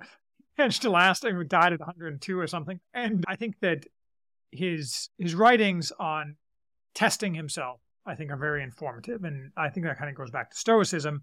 That there's it, young men today could learn a lot from adopting elements of that approach in their own lives rather than kind of drifting around. I also think that he says a, a lot, and maybe maybe we touched on this in our email correspondence in his what I regard as a trilogy, The Forest Passage, On the Marble Cliffs, and uh, about how one should in a tyrannical society and different kinds of tyrannical societies and so on. I think that's also very informative for people living in today's society. Because I mean, Junger never really focused on totalitarian tyranny, how to live in a totalitarian tyranny of, say, the Soviet Union in the 1930s or 1950s kind of thing. His focus was more, and I think this is underappreciated, on Western type tyrannies mm. that are not as totalitarian seeming as that, and how, how a man should live in that and how a man should react, and, and to kind of tie it together. He has a line, I think it's in Eumeswil, where he talks about how the spirit of society should, the spirit of, he talks about William Tell a lot, and about the, the householder father standing in the doorway with his axe. And so I think that those books are extremely interesting. That is, I, I read a lot of Carl Schmitt. I mean, I know I sound like you know sounding like I'm some kind of you know, 1930s German admirer to an extent which is not true. But Junger is much more accessible, and I think of much greater applicability to the average person. I encourage. I think people should read Junger. Have you read his book on pain? That was a an interesting one. No, I, on pain, the glass bees and the worker are, are up in the queue, okay. but but I, I haven't read them yet. Pain was very, or on Pain was very interesting. It, uh, it there's some overlap with Stoicism, but I think, yeah, I'm still wrapping my head around it, so I won't try to embarrass myself well, by going too far into it. Well, I'm going to read them all because unless unless I, you know, die, so I'm looking forward to it because, like I say, every time I read a Junger book, I come away yeah, enriched is maybe a trite way of putting it, but but I think that's true, and I think particularly for I'm not a young man and my life has plenty of meaning. But if you're a young man whose life is lacking meaning, I think a lot of these books are really kind of. The central idea, as far as I understand it, and on pain, is just and it seems very obvious, but it is something that most people reject nowadays, especially liberalism, is the idea that pain is intractable. You cannot run away from it. Even the idea of boredom, right? So all of your material needs are met. Maybe you have a great wife and a great family, and you just don't do that much with your life. You don't have meaning. Boredom, I think as he puts it, it is pain, you know, spread over time is how, you know, I'm butchering it a little bit. Yeah, but it is just this dissolution of pain over time, which is true. I mean, I think everyone has experienced that. And his point is that how you respond to pain because if something is impossible to run away from, you have to address that. Like, what is the proper way to deal with something that is like that, like oxygen or food or mm-hmm. sex mm-hmm. or anything like that. And his solution was essentially, you know, dealing with it to to put it bluntly. I mean, really embracing it and trying to harness that and use it for something better. That's how I understand it. There, there a stoicism overlap there? I think so, but the thing I have with stoicism, maybe it's just a semantic issue, is stoicism almost seems to me is too passive. It's too just accepting, oh, this is the way it is. All right, I'll bear this burden as best I can. Where he was much more, if he was a stoic, this is how I think of it at least. If you read Storm of Steel and he was a stoic, would he have gone voluntarily into enemy trenches at night just because of boredom? Yeah. You know, eh, I think what he would have done is hunker down and say, all right, I'll you know do my duty and then get out of here. But I mean, he writes about like having a great time going into enemy trenches, having grenades thrown at him. He loved it. You should read uh, Erwin Rommel before he became famous, wrote a book about his World War One experiences, mm. which was a bestseller in Germany called Infantry Attacks. And he describes the same thing. Like I really, he's like, I was like, I had, the, I had the greatest time throwing grenades at people. It was so yeah. I'm like, okay, dude. Yeah. Uh, but same same kind of attitude. And this is a guy too who he was lucky in many ways. I think there were 10 or 15 moments where I was like, he is so lucky that that happened the way it did and he didn't die. But then also, he got shot in the chest multiple times. He had parts of his finger blown off. He almost bled to death at one point. He had to run through enemy lines to get back to his own lines when he was already shot in the chest and bleeding out. Nonetheless, people could do a lot worse, and especially young men from, from reading reading stuff like that. Right. But the reason I bring that up is just that he, I think a Stoic would have been how can I, you know, deal with this but not necessarily embrace it? When he was, as you said, just I loved my experience. That was it was an incomparable schooling of the heart. I think is how he put it. You're right. It is a totally different attitude. Yeah. I mean, some overlap maybe, but nonetheless, I think that's unique. I don't think everyone necessarily needs to adopt that. I'm pretty sure I'm not going to adopt that, that quite that. But the fact that there are men like that is very instructive to people, I think, in just their daily lives. Right. And I think it explains also how uh, it's a very interesting paradox. I've talked to a, a lot of soldiers, especially especially veterans of Iraq and Afghanistan. And I remember one guy in particular, his name was Chris, and he was actually working at Domino's Pizza at the time. And I met with him and talked to him about his experiences. And he served, I think, three or four tours in Iraq and Afghanistan. And he was shot, like straight up shot, you know, right through the leg, almost you know, nicked his femoral artery, blown up and with IEDs multiple times. In one case where everybody else, I think, either died or was severely maimed. And he mm-hmm. had absolutely no regrets whatsoever. He said getting shot at, not shooting at people, but getting shot at was the greatest feeling in the world. And he would go back in a heartbeat if they let him do it. And there was no political element to that. He did not care about liberating the Iraqis. And you know, I don't think he was a bad guy or like liked suffering, but that was not his motivation. It was much more of this is exciting and I want to test myself alongside other people. I mean, that kind of goes back to what we were talking earlier about differences between men and women, because, you know, there are no women who think that. And I had a friend, a close friend from law school. I mean, he was a lawyer, so this was 20 years ago, but he signed up an enlisted man in the army uh, in like 2003 or something, and he served, I think, two tours as a sapper, like in like darkest Afghanistan, like in blowing stuff up, like you know, in those valleys. You know, and he it was the greatest thing ever. I mean, he says, I mean, he, I haven't asked him about getting shot at, but I mean, he just thought it was the most awesome time he ever had. I mean, he was, he had been married, I think, divorced by this point, and he had a daughter. Yeah, I don't think she was living with him, but so he, he even even with some external obligations, he thought it was the greatest. Sebastian Junger, who has written a lot about this, he wrote The Perfect Storm and you know, several. He did the mm-hmm. documentary Restrepo, and he said that one of the things that is so hard for civilians to wrap their head around is the idea that one of the most traumatic things about combat is having to give it up for most soldiers. It is, you know, that addictive. Interesting. Yeah. But anyway, oh, I'm too old to probably acquire that taste. Yeah. So, though, who knows?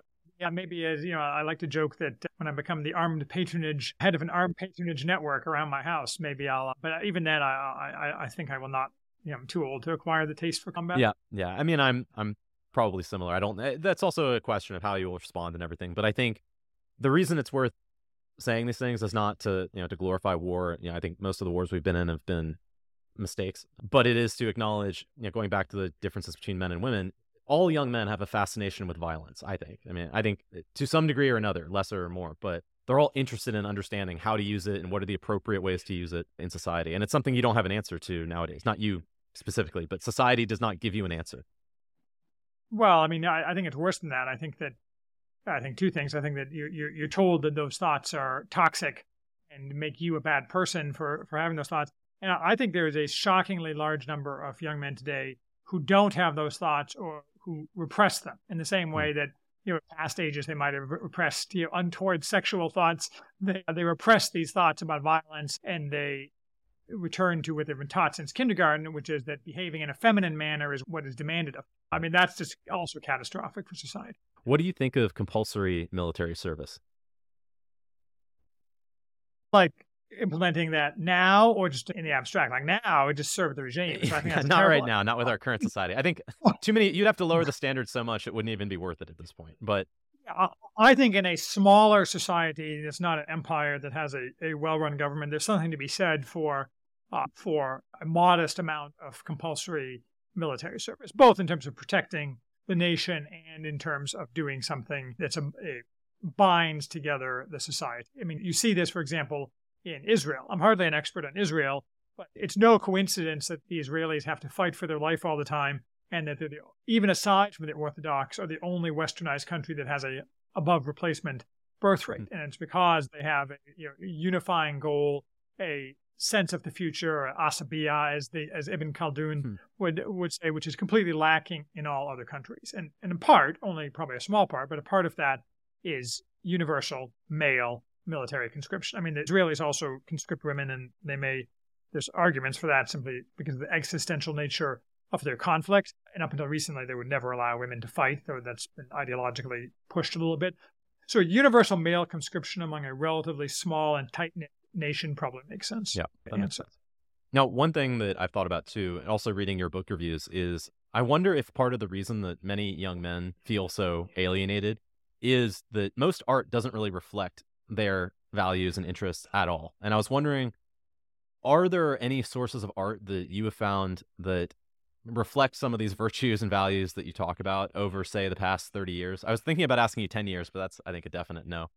Well, I'm a Philistine, right? I don't have any artistic appreciation. I don't have any musical talent, and I can only draw stick figures. So you're asking the wrong guy.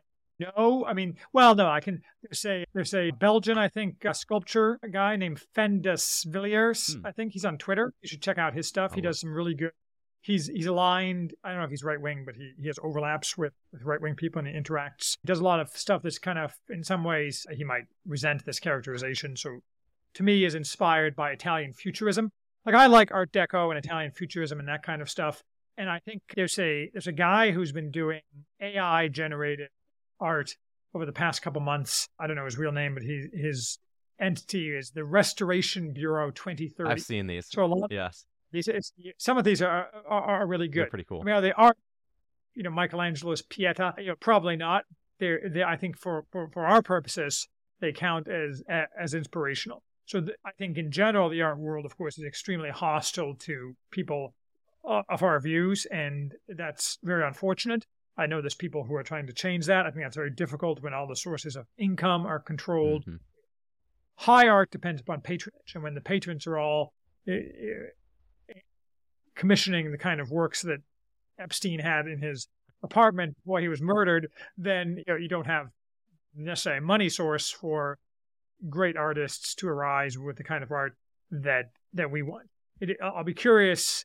If I, so-called AI. I mean, we, we touched on this a bit by e- email, but you know, art is of course not AI at all. It's statistically generated shops. Nonetheless, it- it's interesting stuff. Whether something new with added human creative input could come out of that. You know, potentially that would obviously solve part of the patronage problem. So I don't know. I mean, there's all sorts of possibilities there. I do want to talk about AI next, but what about uh, movies, books, TV shows, uh, things like that? These are probably more common sources of media than, say, looking at sculptures or paintings nowadays. Anything that sticks out to you is at least not hyper feminized and leftist?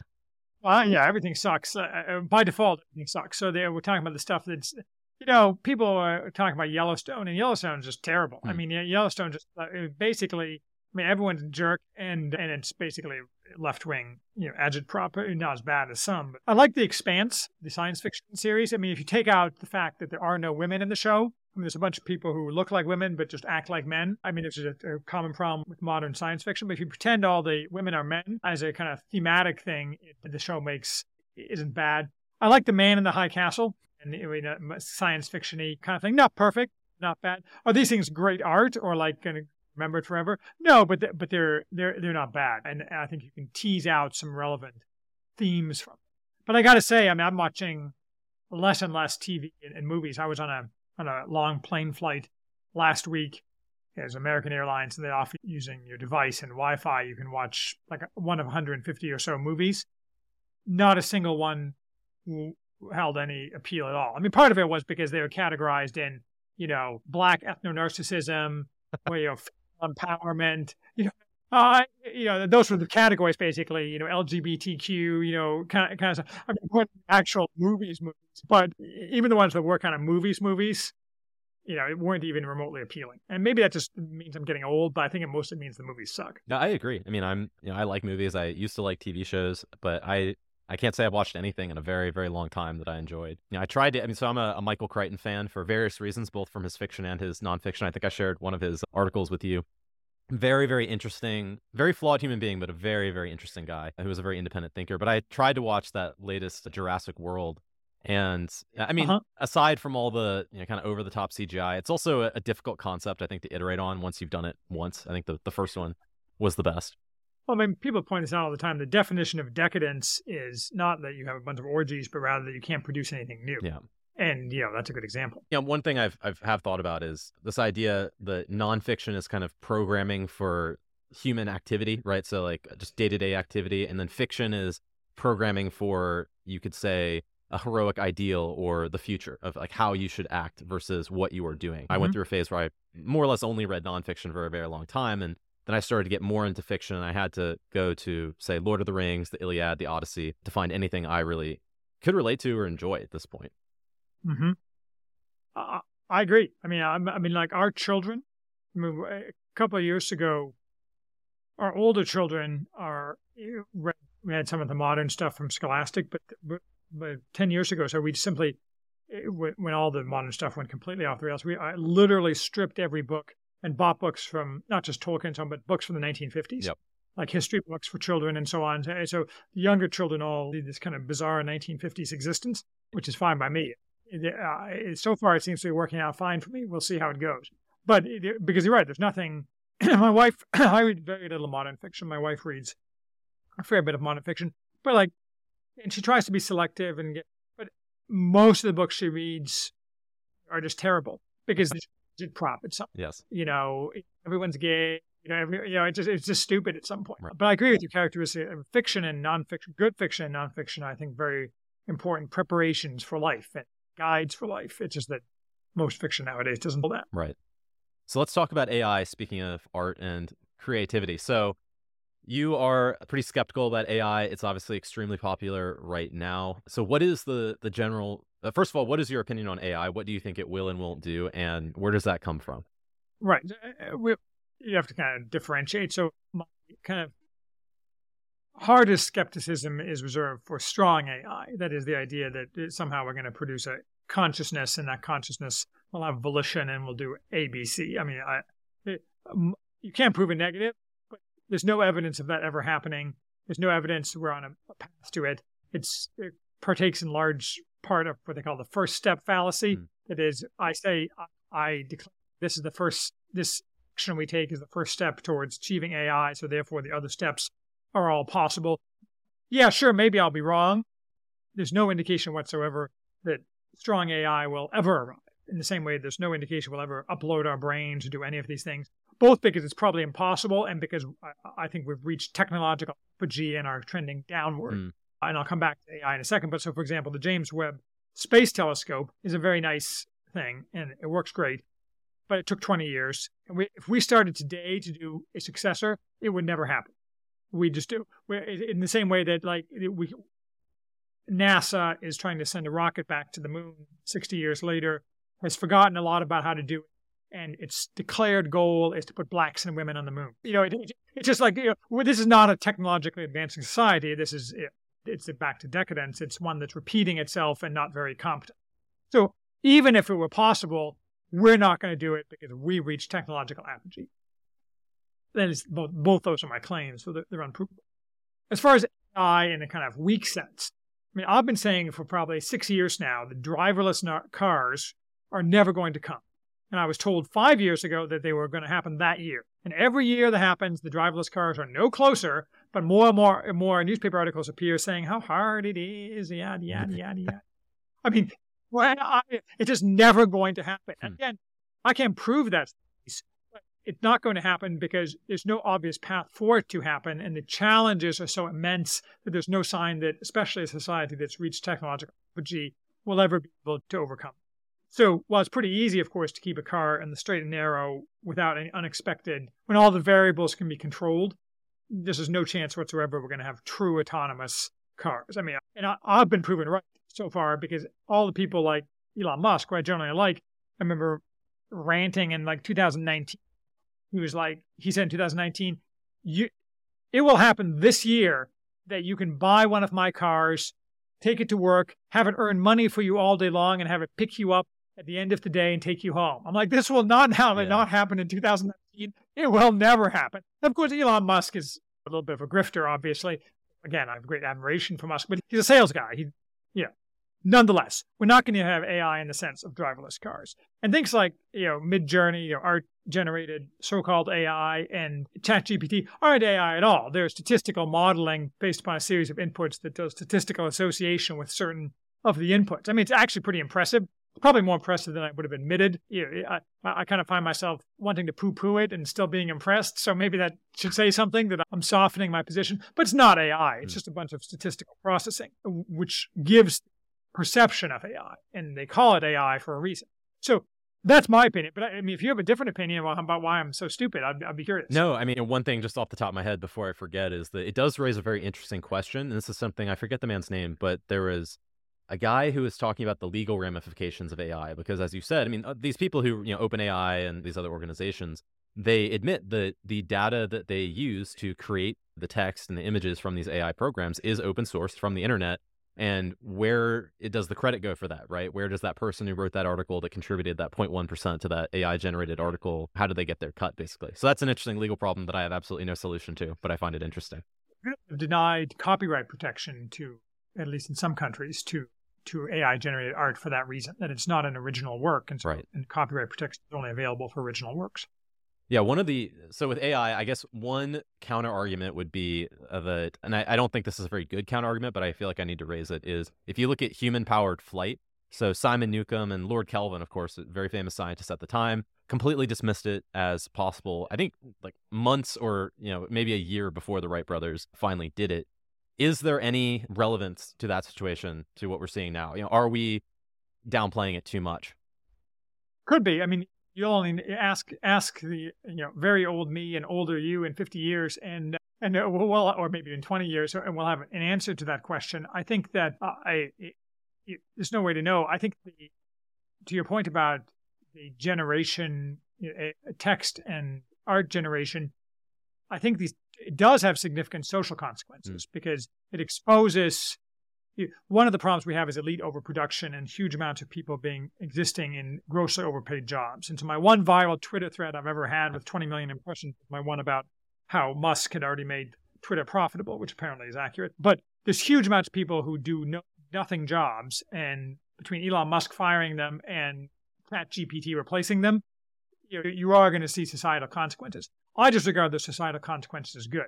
I think it's bad if, for example, that ChatGPT and these art things are ideologically, as James Poulos says, the bots have been catechized he's been saying this for years, so he's very predictive.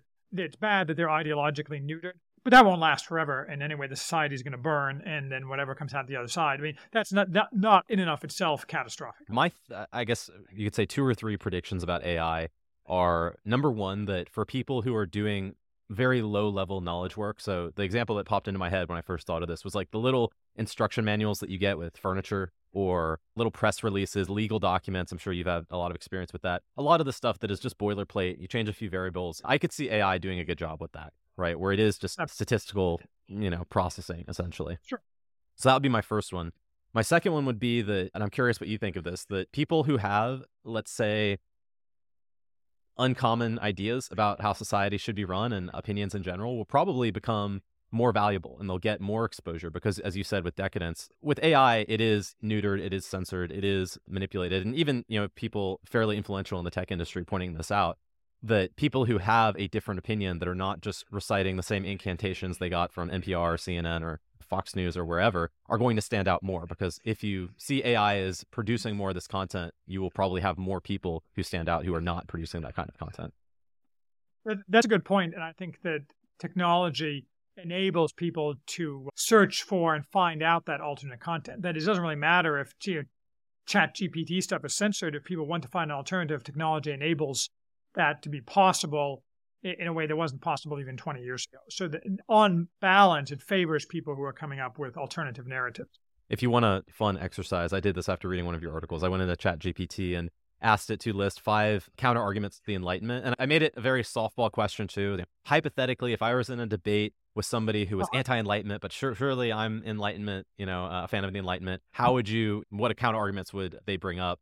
and it just said we dis you know i disagree with your statement the enlightenment is great here's five reasons why it's great and then if you ask it to come up with five reasons why the enlightenment is great it just gives you the same answers more or less well i mean it's not surprising but of course that, that will as you say result in it not being adopted for, the, for right. those purposes also note that it kind of on a total non-political basis it will make people who can provide n- knowledge that is impossible for it to generate very valuable so mm-hmm. i used to run a woodworking business and I have asked ChatGPT various questions about how to do woodworking. But woodworking, like any kind of manual skill or trade, or even something like surgery, involves a huge amount of tacit knowledge. Right.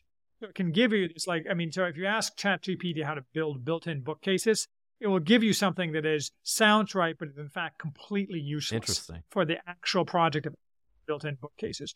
Anything that involves handwork or that's not strictly factual, I mean, leaving aside the question of the distortions of fact, it's worse than useless because it claims to be able to tell you, but in fact cannot tell you.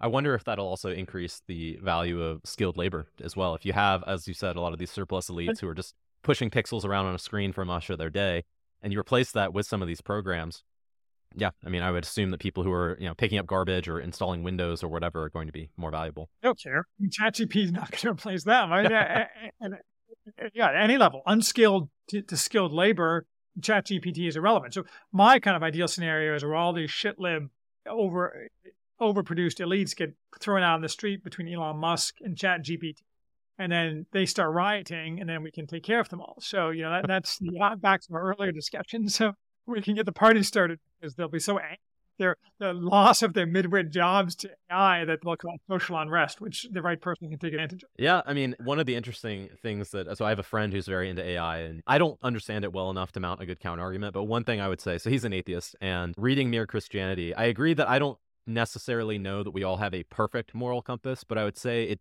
rings true to me that even somebody like Vikings, you can say there are certain behavior patterns that are never rewarded throughout human history, like disloyalty. Even in Viking times, nobody liked sure. a cheat or a snitch or a backstabber, right? Even you could say something like promiscuity. So people point to the Greeks and you know, Alcibiades, people like that. And even at the time, it's not like people were celebrating him because of all the women he slept with. It was incidental. and you know, I mean, uh, charismatic scumbag, but not someone you wanted to hold up to your children as a moral model. Right, even at the time. And that's the interesting thing because people will try to point to, oh, well, you know, the morality of the Roman times is completely different. And of course, it was in important ways. I, you know, in many ways, superior probably. But I agree with C.S. Lewis's point that there is, there does seem to be some vague moral framework. And, you know, you, the more the more you broaden your perspective on different cultures, the more things you have to remove that are consistent with all of them. But, you know, loyalty, bravery, you know, I don't know any culture where cowardice is rewarded or celebrated, things like that. But if you take something, the question that he raises in the beginning of the book is where does this thing come from? If we all tacitly agree, basically, that this is how people act, you know, his answer, of course, is God. That's where it comes from. And if you believe that, even if you take kind of a you know, moralistic therapeutic deism perspective about it, it seems like it would be impossible for AI to replicate that because it is fundamentally downstream of whatever that thing is. Yes, makes sense. What does your friend say about this? I haven't brought up that. Says? I haven't talked to him since I started reading Mere Christianity. I think he would simply say that he disagrees with the premise that there is a omnipresent morality across humanity. Well, it'll be interesting what what he's. I mean, you hear this all the time. Like, person X says, "I have," and I know people, but not close enough to ask them detailed questions. I'm in artificial intelligence research, and it's so scary. This is just this tip of the iceberg. You, you know, it's coming for us. And you hear this constantly as basically an appeal to authority to counter my arguments. And it's hard to disprove, but on the other hand, they've been saying that since at least 2018, right. and you know nothing. on the other hand, you could also argue that, at least in its AI, that these you know Chat GPT is is an, evidence of this. I don't know. I'm just skeptical that the people who are big into AI aren't just selling vaporware. But I could be totally wrong. Like we could wake up, you know, with the Antichrist in the form of our new AI overlord tomorrow, and I'll be like, oh no, I was wrong. In the future, there was Yogi Berra supposedly said predictions are hard, especially about the future. You know, if I was a betting man, I'd think like nuclear warfare of some kind, and regression is more likely than our AI overlords. I mean, nuclear war seems to be something that people are being overly cavalier about. Mm-hmm. Like uh, growing up in the East, I wouldn't have thought we'd be back here to, to the possibilities of nuclear war. But we'll see, right? I mean, what you going to do? Yeah. You know, one, this is a, a good segue to another question I had, which is that a general problem, and I think this was very apparent during COVID, is the amount of information that people are supposed to grapple with nowadays, where it is very mm-hmm. overwhelming mm-hmm. when you're trying to make these decisions, and especially about politics, which has pervaded every aspect of our lives now. And we're all supposed to have an informed opinion about it. And I was curious, beside devoting yourself to large amounts of study on all of these topics, what your general approach is to that problem of having informed opinions about things and making the right decisions. I mean, eh, it's a good question. I think generally speaking, the, the premise that informs a lot of people that you need to have an informed opinion is false. I think most people shouldn't have informed opinions about anything outside of their immediate community. And there's no need for them to do it unless, for example, they have a particular you know, interest in an area of history or politics or what have you. Informed opinions are grossly overrated. And even for myself, you know, I'm off Twitter, I'm spending a lot more time outside gardening and so on. And part of that is not because I dislike informed opinions, but because I find that stuff to be more rewarding and I regard a lot of what's happening, what we inform ourselves about to be shadow play. Mm-hmm. Shadow play in two ways. That is, most of it is lies. Like it's almost impossible to get any information about the Russia Ukraine war that's just not flat out lies. Yes. So why bother? Right. You're informing yourself with a bunch of stuff that is probably lies. So what's the it's also shadow play because none of it matters. You know, what's the, I think it's a, it's a Smiths album, Nothing Matters. And what if it did? No, it's John Cougar. But I mean, nothing matters. Like, who cares what Joe Biden says today, yeah. or or you know Donald Trump? I mean, this this doesn't matter. It has no meaning to like what the future is going to look like in the next five years. So why spend your your time on it? So I think that people need to spend. I don't think I'm really answering the question, but I think people need to spend you know, less time on being informed, and that's true for people who are kind of elites, highly educated, and for people who are less educated. I think one of the beauties of modern technology is that particularly people who historically haven't been able to inform themselves, say you're driving a forklift around all day, you can listen to podcasts and things like that. But a lot of people do that not to inform themselves about current events, but to expand their knowledge about things which are not really informing yourself in the sense that most people use it, which means about current events. You know, they're learning about history, or they're reading Darryl Cooper's thing about the coal, Virginia coal miners, or they're improving their knowledge base without participating in the shadow play and the lies. And I think that's very good for society, for building a base of people who can help rebuild society after the shadow play comes to an end.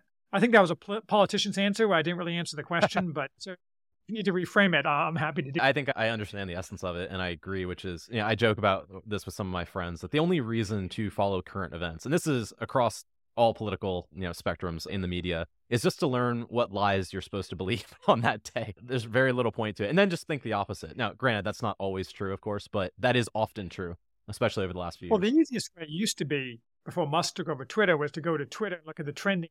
Yes. Know, whatever, the, however they phrased something, like experts say X, you knew that was the uh, NPC meme that everyone was supposed to absorb that day, and so you need to leave the opposite. the psyop of uh, But the then, Yeah, that one thing. Oh, go ahead. Yeah, I would, I would say two other things that I've thought about on that point, and I don't know if these are great answers or not, but this is something that's helped me. Is number one, just studying history because I, you know, history doesn't repeat itself, but it rhymes. Yeah, it- there is some a lot of truth to that in interpreting current events. You've done a great job of that, you know, in your analysis on Finland and Francisco Franco, which is funny because I have several Spanish friends, and I love to bring up Franco. to that. but uh, as far as I can tell, even somewhat conservative Spaniards who are young have been completely propagandized Yes. about Franco. Yeah. Yeah. Their reaction was not openly hostile, but you could say tepid. So it might also Yeah. just be they tend to be smarter, more reasonable guys, I would say, than average. So they're you know they're a little more receptive. But the other, I, so studying history would be one thing that helps me interpret these things. And then another one is, and I'm very curious about your thoughts on this, is like let's say you take something like childhood education, which is something I want to ask you about before we wrap up. And it is a very difficult thing, right? You have to almost understand like pedagogy as a as a field to try and make these decisions for your kids. And for me, if I'm trying to interpret these things, something that's helpful is I might not know the answers, but I at least educate myself enough to know what questions to ask when I'm talking with mm-hmm. somebody. And if they can't give me, if the answers they give me seem like weak tea and this don't make any sense, then that at least helps me understand what not to do. No, I think, I think it's, I mean, and it, the childhood education, I think you know, that's a big part of it. And, and that's the opposite of the way most children are taught in schools today, and whether that's private or public schools. I mean, our, my kids used to go to a very well regarded local private school, which went woke overnight, so we yanked them out. I mean, it was bizarre. And one of the chief signs of that is not ask, not getting, educating children to ask the right questions. I mean, and the worst part is that they, they pretend they do, like they make this huge deal out of critical thinking. But, but when they say critical thinking, what they mean is accepting left pieties as gospel and, you know, and searching for racism everywhere. Uh, you know, and hating. I mean, it, critical. When it- it's very Orwellian to use an overused term. Critical thinking in the educational lexicon means the exact opposite. What is your your general approach to this? Because I'm assuming it is not public school. Right. So we used to be well, originally public school years ago, and then we took the kids off that, and and then in a local private school. Now they go to a classical Christian school. You know, a basically there's a network of these schools, loosely affiliated, some of them that that some with a more religious bent than others, but all of them have some religious bent. Where basically they get a classical education, meaning literally Latin and Greek, standard history, old-fashioned books. Again, it, it, the the younger kids who have never had anything but that live in this essentially 1950s childhood. Like the other day, so I have an 11 year old, a 12 year old, 11 year old, and he's like points to a rainbow flag. And he's like, "Eh, "What's that?" And I'm like, eh, and like, and that's a leftist flag because they know leftists are bad and you know politically aware in, in an 11, probably excessively politically aware in, a, in an 11, 11 year old way. But they know that you know Francisco Franco is great. But so, but to them, like the rainbow flag is, and they, they've talked among themselves. It's just it's a generic symbol of hated leftism. Mm. They, have, you know, they they have no idea of its connotations of sexual immorality and you know various forms of perversion. That just, just they're just not exposed to that. Period. I mean, they will at some point because unfortunately you can't escape it. But for at least a couple of years, they're just going to associate it with leftism bad and not inquire any further into. it. So that's a product school where no one's going to contradict them. Even there, it's it's overly feminized. I mean, all education now for little boys is you know be a good little girl, sit in rows, don't make noise. But you know it's uh as good as it can be, and they're and they compensate. uh, These are little boys. There's two of them, and they're they're very aggressive. We also have a little girl, and she's you know, very little girlish. So the schools are perfect. So uh, my recommendation, and this is not a new recommendation to people for education for children, is these classical Christian schools uh, is the way to. I mean, there's probably classical analogs if you like. We had Jewish friend who looked into it, but they're like, you know, man, I just can't do this because you know it's like so. cr- Okay, fine, but there, there may or may not be analogs in some places that are either secular but still classical. I think there are some attempts to do that, or you know, in line with your faith tradition to to sound kind of smarmy. Right. Well, before we wrap up, I know you have to go, but I wanted to hit you with a few rapid fire questions that I thought would be fun. So Number one, if you were arrested with no explanation, what would your family and friends assume you had done? Tried to overthrow the government. Good one. If there were one person from history who you could bring back from the dead, who would it be? Napoleon. Interesting. Why him and not, say, Franco or Augustus or one of these other guys? Well, Augustus is is too alien to our world. I did that, I did give him some thought. And Franco is a man of a specific time and place. Hmm. And he, he, Franco would have had Franco himself would have had no interest in saying something about how the broader world should be run. He's a Spaniard.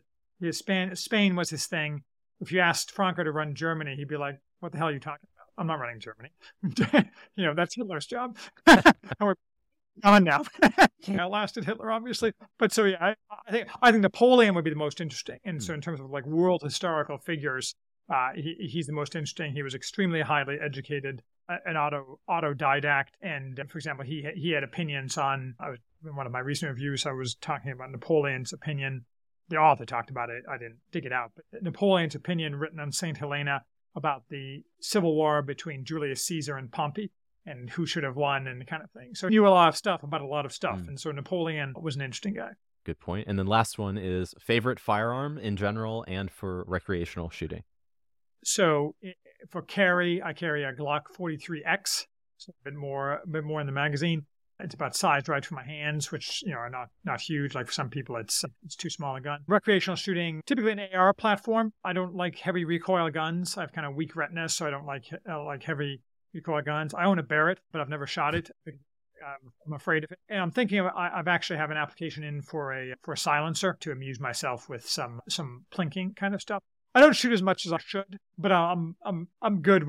With all common platforms I can operate with some degree of skill. I think to me, guns are like tools. Purpose for every tool and a tool for every purpose. I don't want to collect like Japanese World War II rifles. I want Glocks, ARs, things that they're hammers and saws and things like that for every person. Right. I think once you get a silencer, you will want to get one for every gun. That's been my experience. I don't like shooting without a suppressor.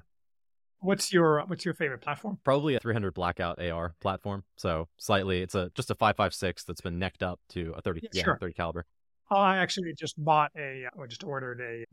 They're hard to get, so I had to get a FFL transfer 300 blackout bolt gun, a Ruger American rifle, because we have a bunch of coyotes. Uh, and I, I, I, I mean, that as silent as it gets to not, not annoy the neighbors. Yep. Yeah. Yeah. Q silencers, I'm a big fan of as well. I don't know if you've come across them. I have. I, I my I actually have an NFA trust being set up and hasn't been approved, so obviously I can't be, you know, buying any silencers. And as I say, I'm a, I'm a stickler for the legalities up until the legalities disappear. And so uh, I'll, I'll do my silencer buying when I get my trust approved. Makes sense. Makes sense. Well, Charles, thank you very much. I, I really enjoyed talking to you. I don't want to take your time too much more, but my pleasure. Yeah.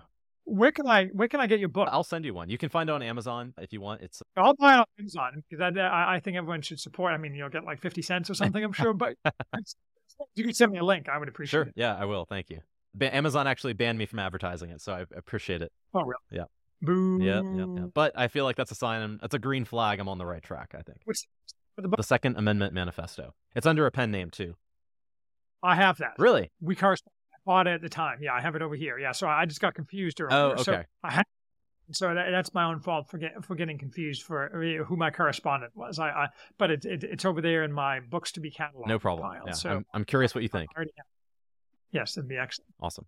Well, I really enjoyed this. I mean, the, the, the, these were some, I think, stimulating discussions. With a bit, I mean, I, I do podcasts a month. I've cut them back for Lent and I, I, found this to be uh, be a cut above. Shall we? Oh, thank you. So, yeah, I mean, I I prepared, but it was not too difficult, just because I have been mainlining a lot of your content. So I just kept writing down questions. Have a good day. See ya. Talk to you soon. Bye. Bye. I hope you enjoyed this interview. You can find links to everything mentioned in this episode in the description. If you'd like to read or listen to Charles's ideas, check out his website, theworthyhouse.com, and his podcast of the same name. If you'd like to support this show, consider buying a copy of my book, The Second Amendment Manifesto What Every American Should Know About Their Constitutional Right to Own Guns, which I published under a pen name, John Payne.